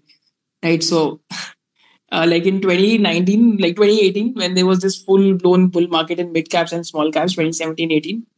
Now, Vakrangee. So, I don't want to name the anchor or someone. So, if you just search on YouTube, you just look for Vakrangee interviews and Vakrangee stock analysis, you'll find a few of the anchors who are uh, like highly celebrated on Twitter as well they're doing an analysis of Vakrangee and stuff and pitching it as the next big thing. Some of them even called that Vakrangee is the next Infosys stuff. Just look at the annual report. Does just doesn't make.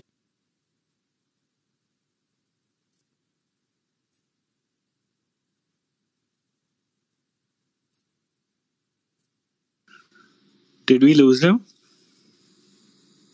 Yeah. Yes. Yes. Uh, he didn't even press mute and he still like got knocked out. Hold on.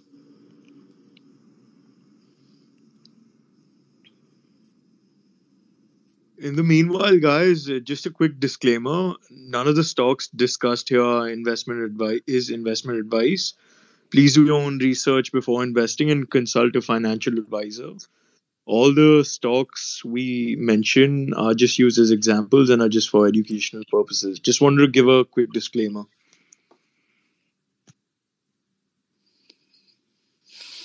Hmm.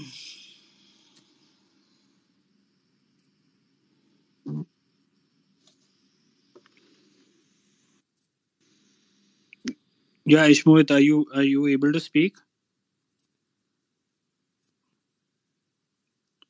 Sai, does it show connecting for you also? Yeah, but it doesn't show him anymore. Okay, hold on. In the meanwhile, guys, um, if you if you haven't checked out Ishmohit's YouTube channel yet, uh, please do. Uh, his YouTube channel is SOIC, uh, School of Intrinsic Compounding, and uh, please check out SOIC.in. They've got a great course, uh, which I am personally a member of, and uh, Yes, so am I. yeah, it's absolutely brilliant. So you must check it out. Ishmohit, can yeah, Am I audible? you're audible. Right, I just got connected back. Am I audible, right? Great. Yeah, I think I was answering the Vakrangee question. So I think uh, Vakrangee, it was quite clear. So in these businesses, just need to check the amount of computers they have per employees, right? And there was such a big variance over there that per employee they had computers worth 40 lakh rupees. I was like, what, what are they doing? Right. And uh, then all of a sudden they wrote off the entire thing, right? 900 crores of or 800 crores of computer gone from the balance sheet. I just couldn't make sense of the thing. Um, I think I just sort of forgot the question, what the point I was making. Sorry, sorry, you can repeat the question. Yeah, basically, I was asking about any case study where buyback has gone wrong. Right, right, right. So yeah, this company came came up and uh, because stock started tanking from 600 or 500, it tanked to almost 70, 80 rupees. Then from there, then from then at 70 rupees, they came up and they announced a share buyback just to prove that they had real cash, right? And uh, then stock went from again 70 to 200 to 210 rupees. And like the, buyback was supposed to be held on the next day, and just on the previous day, they cancelled the meet. And then the stock just went one way to 30 rupees or 20 rupees. So, in especially in such shady companies or uh, companies like, so I don't want to name the jeweler, uh, like that, those companies are over there. I just find it hard to sort of get into su- such businesses. So this is one case where actually share buyback wasn't announced, but the shenanigan of buyback was announced. Generally, Indian context, mein only like companies which are cash rich, have a lot of cash, they end up doing buybacks. There could be some examples over here as well. Uh, like there could be some examples where industry industry growth has stopped management doesn't have anything else so they might be just uh, buying back the stock so one of the companies where i thought it was very interesting to see the capital allocation. So Goldiam International. So there are some of the amber or red flags over there as well. But that company has been rewarding the shareholders with one buyback after the other for last four or five years. So I, I thought that is an interesting exercise to do.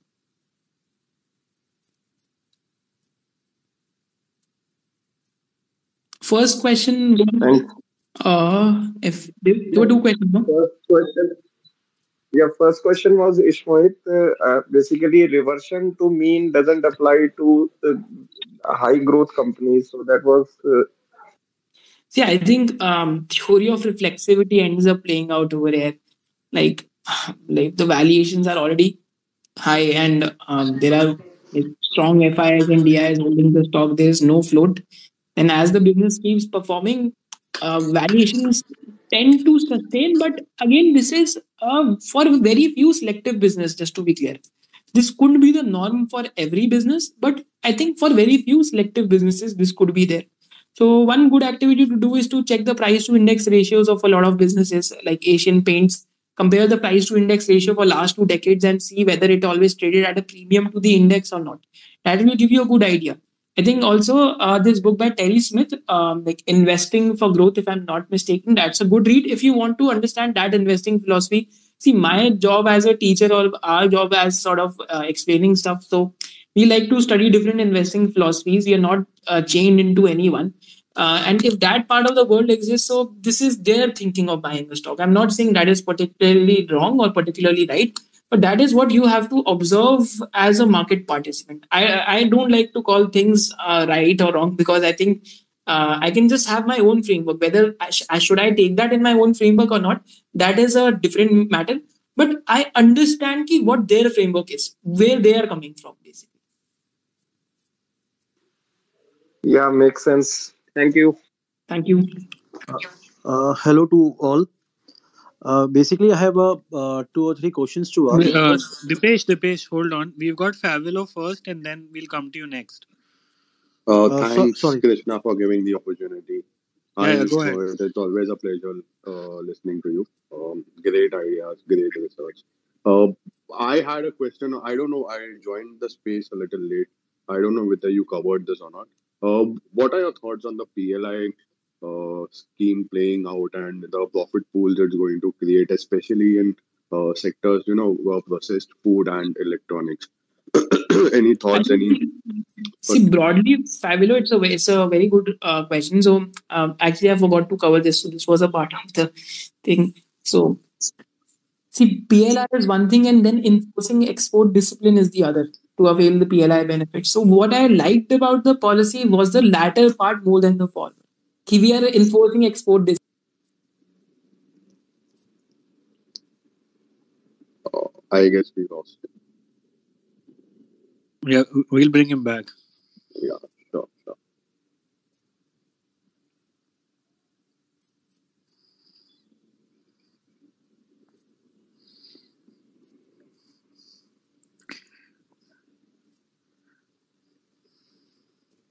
If there's anyone from Twitter Spaces here, get your house in order, man. Like this is this is some BS. Uh, but it's it's crazy that despite all the glitches, we, we at any given point have no less than 20, 25 requests of, of people patiently waiting to ask their questions. Thank you guys for being such a wonderful audience, man, and sticking around. Honestly, um, and yeah, welcome, welcome. Right.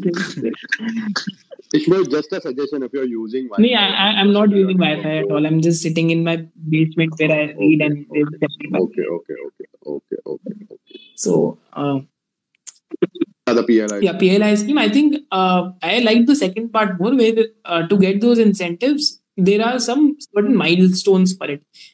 That enforces export discipline because if you look at these countries, Philippines, Malaysia, Indonesia, so especially Malaysia. So if you read this book, How Asia Works, they never enforced export discipline. They gave incentives, but they never uh, like enforced e- export discipline. कि आपको इतना तो करना ही पड़ेगा इतना ये incentive uh, avail, uh, like avail करने के लिए. So I think broadly for country as a policy, uh, uh, this is going to be extremely good. But what will end up happening is that, uh, especially in sectors like textiles, a lot of small guys are going to get uh, killed or trampled over. And the large guys will sort of gain in stature and market share, but uh, because they'll get all the incentives and they'll uh, if they fulfill the uh, obligations, but the small guys are going to get trampled over.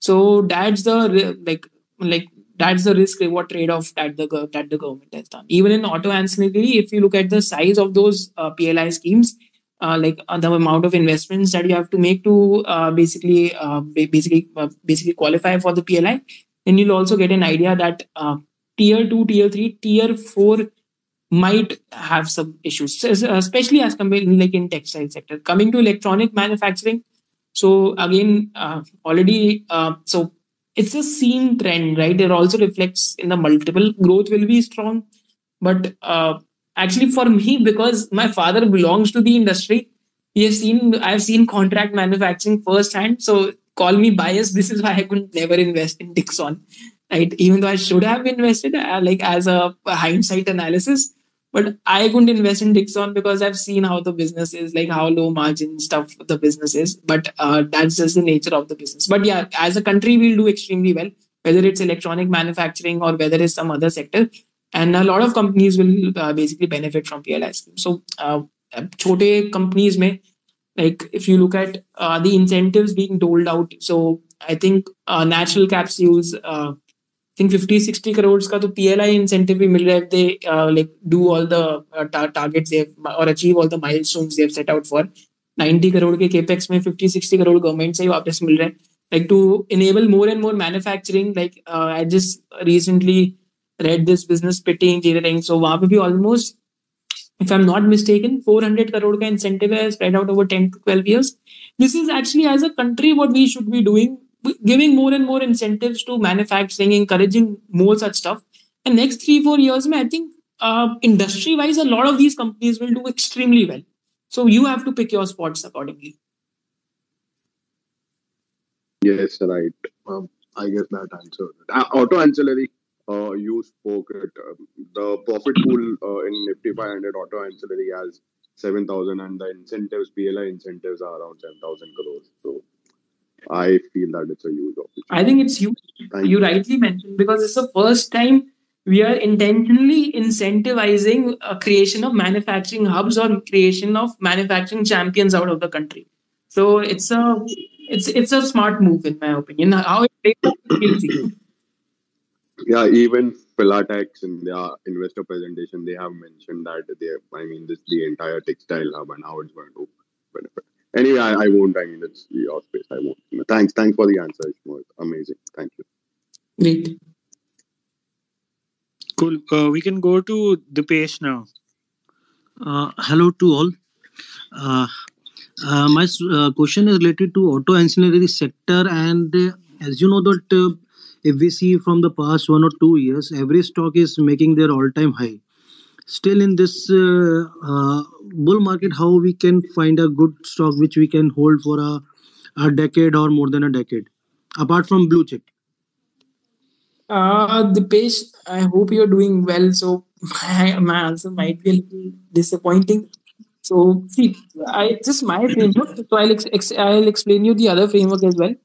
So uh, I think the way the world is changing and stuff. So uh, more than मतलब next three to four years or five years से ज़्यादा taking a directional call for a decade or two becomes a little difficult, right? But the other framework says that those who are taking decadal or two decadal calls, they are generally averse to change, right?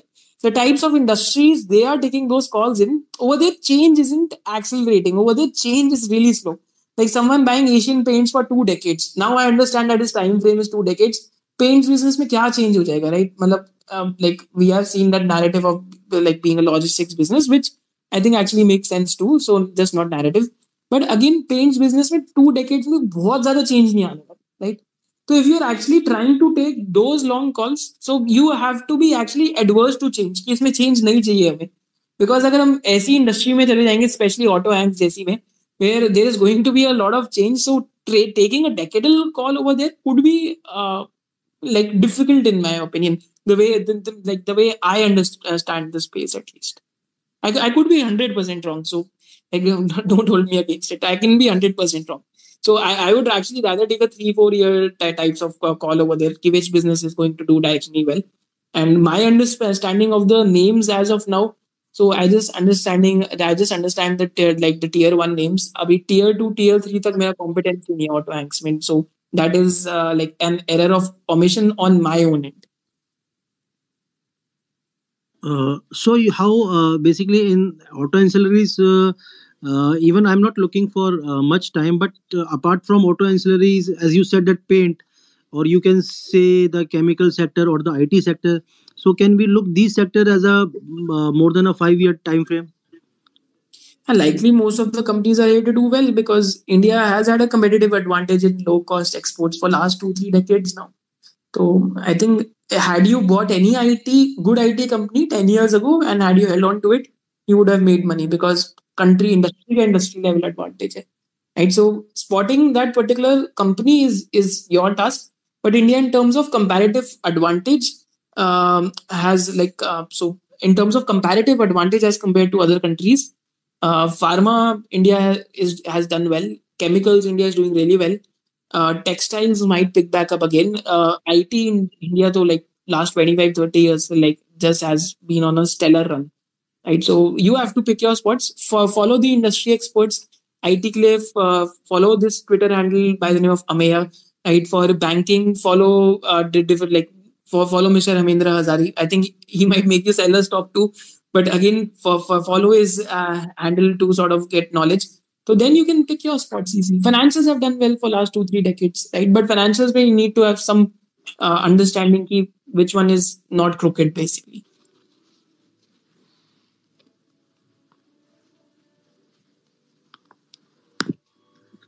Cool. Let's let's move on. Uh, Um, Krishna, can I have can I ask a quick question here? It's yeah, bro. uh, Of course. to. Uh, so Ishmohit, yeah, you were talking about change and how auto ancillaries there'll be a lot of change. Um, I saw this uh, uh, quote by Bezos, uh, which says, uh, "People ask, people often ask me what's going to change in the next ten years. Uh, what they should ask me is what's not going to change in the next ten years. So, what industries do you think aren't going to change in the next ten years, or relatively, or change relatively less?" Right. I think that puts me uh, like uh, like that just need to think a lot more for for that answer. Uh, right.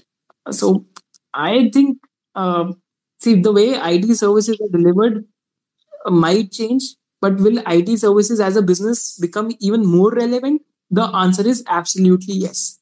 Will ER&D business as a business become more relevant? The answer is absolutely yes. Will the paints business, suppose if, someone is betting on Asian Paints or someone is buying this Pidilite and stuff, right? Uh, will this business all of a sudden ch- change in a decade or two?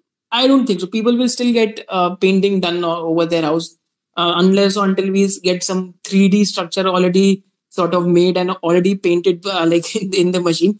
Uh, that, that that is the only disruption that that can happen. But I think these type of businesses generally they, they might be disruption proof. So Asian paints को क्या disrupt करेंगे? Like, can you think of a way the Asian paints gets disrupted? So I'm just thinking of a really long term horizon. I'm not saying कि हम दो तीन साल के point of view से सोच रहे हैं. But uh, again, it's difficult to see how it gets disrupted. Now CDMOs, especially CDMOs like Syngene. So I think CDMOs like Syngene, which have capab- capabilities both on the chemical entities and, and the bio- biological entities, uh, might uh, be become even more relevant 10, 20 years down the line. Divi's or these other CDMOs might need to get into biological entities because that is where the puck is going in terms of medical R&D and the molecules that are coming up. So I think things can become more relevant, and you can also sort of think about uh, things which will change less. But I think this uh, real puck will be in the things that will become more relevant. That that is where you can sort of identify the real trends happening. Got you, got you. Thank you, thank you. Um, M, do you want to go next? Market lover Mohit, is he next? Krishna? Yeah, yeah I, I think so. I think it's Market Lover Mohit and then Rahul and then uh, uh, Alpha 95. Hello. Yeah, please go Hello. ahead. Yeah. Hi, Ishmohit. Hello. Am I audible? Yeah, yeah, you're audible. Yeah. First of all, you know, I'm learning a lot of things from you, from your YouTube channel or from your tweets, and a biggest follower of you. Uh, thank you so much. But I think uh, I Oh no, he's. Hello. You're I think he. I think he's gone. Oh, okay. Yeah. I was waiting for my turn, and now suddenly, you know. Don't worry, he'll come back. He's not going to go yeah, yeah. That's the only hope.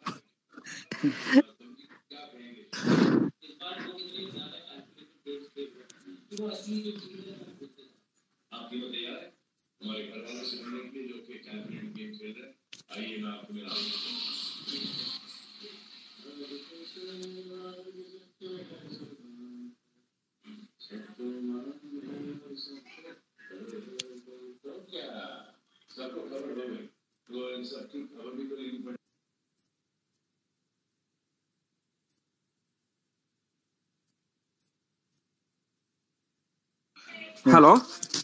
Yeah. Hi, Ishmohit. Yeah. So my question was uh, with regards to musical uh, labels like Saregama. So you know now singers, artists, they are having their own channels. You may say you know on YouTube. In fact, they are on musical apps also like uh, you know Spotify and Gaana.com. So it is not a thread or the you know one of the antithesis pointer for Saregama. You know if I search a singer, so I can di- directly land onto their uh, page, onto their channel, and then music stream can go on. So is this not a threat to the musical labels? This could be a threat in the very, very long run. Uh, but immediate just to give you an example, like Bacha has uh, sort of some songs on his own channel. And uh, Right. if you sort of read the description below, you'll see that the music label is owned by Universal Music Group. So, uh, like I actually did this checks.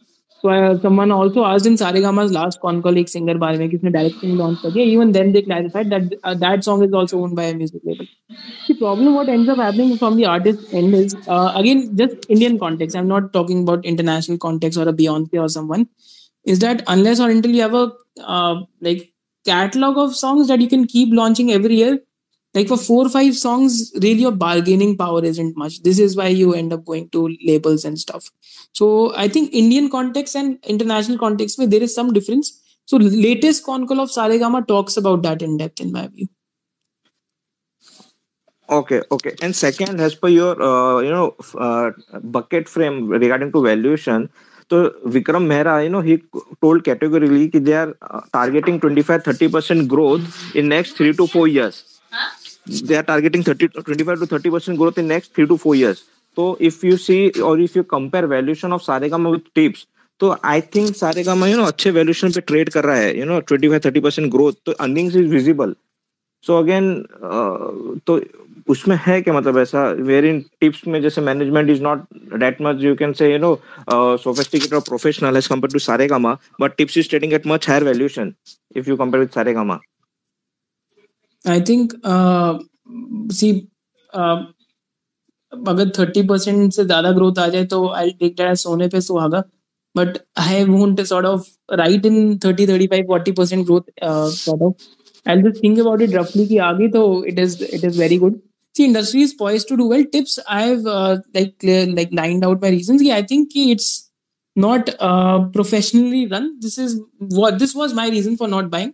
If someone buys in allocations three, four, five percent, then uh, perfectly makes sense. But since we had to take a higher allocation position, so for tips, for me at least in my portfolio construct, didn't make sense. Uh, if, if that makes sense.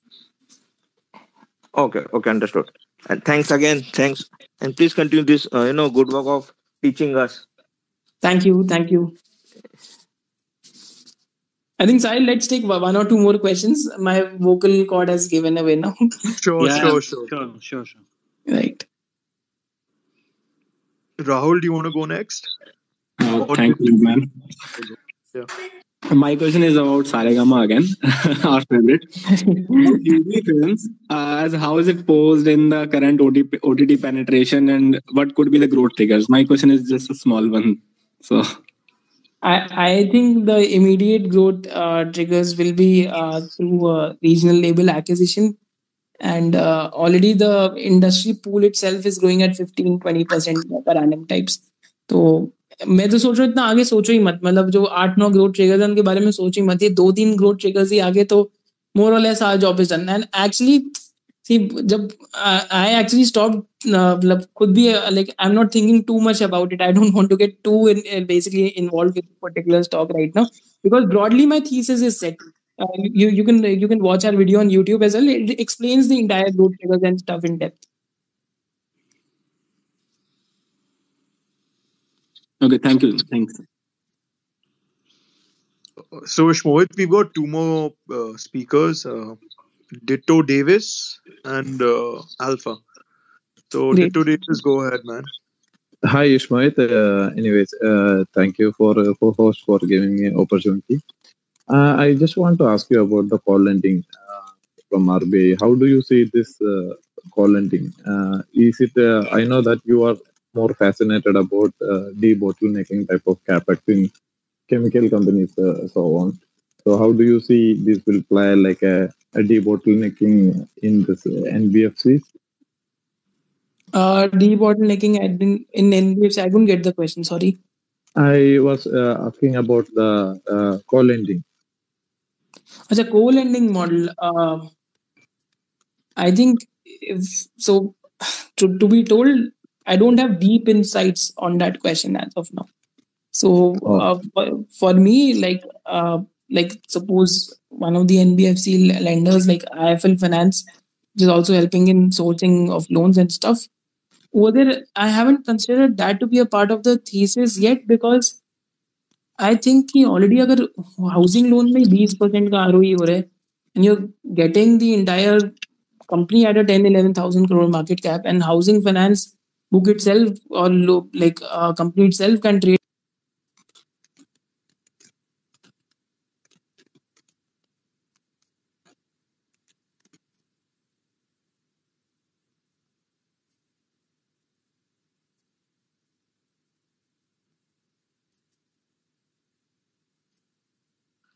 Let's bring him back one last time.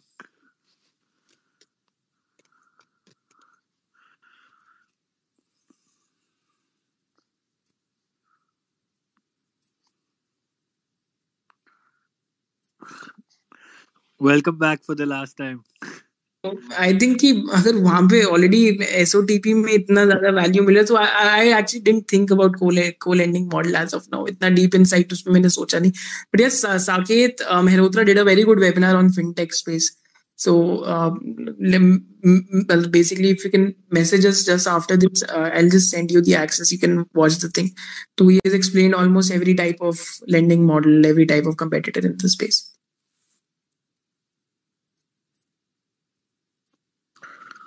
Cool. Let's let's take the last question from Alpha 95. Uh, yeah, hi, Shmit. i hope you're doing well Yeah, uh, so my question is regarding the clean fuels uh, which we are moving towards. So basically, taking an example of CNG as well as solar as well as electric vehicles. So uh, where do you see uh, the industry going? Because electric vehicles still uh, like batteries are not yet capitalized to cover uh, like 400 500 kilometers or long range we speak. And whereas cng vehicles can cover that. So depending upon that and the charging capacity uh, what do you think uh, where the industry would go in the future terms or how does the industry can perform? I think it's a catch 22 situation that uh, catch 22 situation is that you go for a job interview and your interview tells you that you need to have more experience. Then you again go for a job interview, then your interviewer tells you that you need more experience. So what should you do? Get more experience and then work. But to get more experience, you need to find work, right? So uh, similar to this cash 22 situation where what ends up happening is that you need subsidies and you sort of need uh, some private sector players or PSU to really take the initiatives of at least uh, installing the infra. I think the way it might end up happening is that EVs might get adopted more in already the t- tier one cities, like uh, five, 10 years down the line. Like Delhi में adoption EV का word है. So I've been seeing Tata Nexons almost whenever I step out on the road, I'm seeing at least two, three Tata Nexons तो दिखने लग गए हैं. Like uh, वो number plate भी उसमें नीचे green लगी होती है. Pointing to electric vehicle. So uh, inter so within the city travel के लिए EVs are good right now. But one of my re- relatives bought EV. Uh, he took it to Jaipur, and uh, sorry, uh, I think he traveled somewhere to Ra- somewhere to Rajasthan. And on the way, he thought there are two electric vehicle charging stations, and both of them were shut. So he had to tow his car. So he had to call, call like call the crane and ta- and take it and and basically take his car till there. So uh, unless or until we get to we, we get the infra right, so um, that's it's still a little longer term in nature. In my view cng का तो it's already clear absolutely clear कि uh, there are going to be 11000 cng pumps अब आप infra तब कब कब install करते हो when you expect cars to basically uh, basically uh, refuel them or get uh, gas in them so it is very visible maruti का 40 50% sales growth आ रहा है so actually next sunday we are doing our, we are releasing a 45 50 minute video on cng lpg and uh, what can potentially happen and this could be uh, this trend could last for at least five ten years in my opinion right because government ka roadmap is very clear and um, uh, if you look at the market leader, that is Maruti. Even if you look at Tata, so Tata has also start, has also started launching CNG cars in the hatchback uh, variants. So uh, over there, at least next five six years, I think CNG will grow, right? Uh, so uh, you mean to say that uh, some of the big industry players like Confipet or EKC might grow at a good gradual rate, and then the EVs might uh, tend to take up as the uh, what do you call that electric vehicles or the battery space tries to evolve itself and it becomes longer enough. See, I'm not naming any particular stocks, but I think they like this could have like it could last for 10, 15 years in my view. So just listen to Confidence Petroleum's. I think uh, there's this investor meet on their own website. So just as a disclaimer, I, I don't own the stock. I am, I'm just interested in it uh, intellectually for intellectual purposes.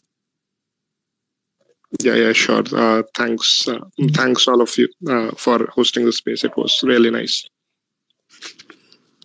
Hi, thank you, Krishna. Thank you, Sahir. And thank you so much, uh, Ish Mohit. I just wanted to say, you know, I've been listening. I think I came on in the morning. You were doing a, something on Mastek, and then you went through the whole thing, and it, it there was a technical problem. You started again. Incredible. And you guys, your space had double the the crowd that Subramanian Swamy's had. So you can imagine you've really pulled in people here. Okay, thanks a lot. Yeah, good night. Uh, thank you so much. Good night. Yeah, um, with, with that, with that, let me just thank um, um, uh, for what a fantastic. I mean, it's been two and a half hours, and and we don't even feel like it. I mean, I don't know. I don't know. The last time we've done two and a half hours, and there are more people still waiting to ask questions than the ones that actually ask questions. I, I don't think that's ever happened before. So I think that's a testament to the kind of uh, value that you add. That people are just so enthusiastic uh, and so excited to come listen to you despite like you know uh, you you did Mastek in the morning and then Sahil in, in the afternoon and then you're here again for two and a half hours. Hats off to you man. I mean uh, seriously. Some next level energy and next level dedication to help out the the the retail audience. And i, I thought i sort of want to end with a, a quote that a that a friend of mine told me. He was like you know in, in for indian retail uh, investing uh, there there was a pre SOIC era and a post SOIC era, and I think uh, th- there's no there's no sort of higher praise than that. Um, with that, let me just yeah thank you Ishmohit. Uh, massive massive uh, gratitude for all the work that you do and all the learning that uh, both Sahir and me have personally had from associating with you. Sahir, any closing words? Yep, yep. Uh, he uh, just messaged saying Twitter crashed. Oh, shit. Wait, uh, just gonna try and put him on again. But yeah, thank thank you so much, Ishmohit. Uh, great, great, great learning from you. Thank you for giving your deep insights again and for a really, really intriguing presentation. Uh, very, very novel. The idea of, uh, I guess, uh, connecting global situations to Indian situations. Really loved it, and thank you for answering all our questions in depth. And uh, I'm sure the audience is also uh, grateful for all the questions you answered and the presentation you gave. So, uh, yeah, man, thank you so much. I don't know if you're here or listening, but uh, super grateful, super honored. Thank you so much. Um, and definitely enjoying the post SOIC era of retail investing. So much better than the pre SOIC era. Also, guys, uh, just a quick disclaimer nothing discussed here was investment advice. So please do your own research and consult your own financial advisor. Um, check out Ishmohit's YouTube channel if you haven't already. If you're living under a rock, like you must check it out. It is brilliant. Um, check out his Twitter. Check out the SOIC Twitter. Um, check out uh, Krishna's Twitter. He posts a lot of uh, uh, informative threads. And yeah, uh, give us a follow. Um, yeah. And if you enjoyed the session, please spread the word. We try and do these pretty often. We're going to have, uh, um, we're going to try and have more guests on. And yeah, Krishna, anything else? Yeah, um, yeah, we have we have two really cool spaces planned for the upcoming week in the finance space. So oh shit! yeah, What about that? Damn, damn. yeah, yeah. Um, we we won't announce the names right now. Just keep a lookout on on Sahir and my Twitter handle. Um, we'll we'll announce it within the next thirty minutes. So yeah, just just keep a lookout. Um, I don't know if Ishmohit is here, and I don't know if he's going to listen to his like the appreciation in the recording, but I really really hope he does. Yep, yep, yep.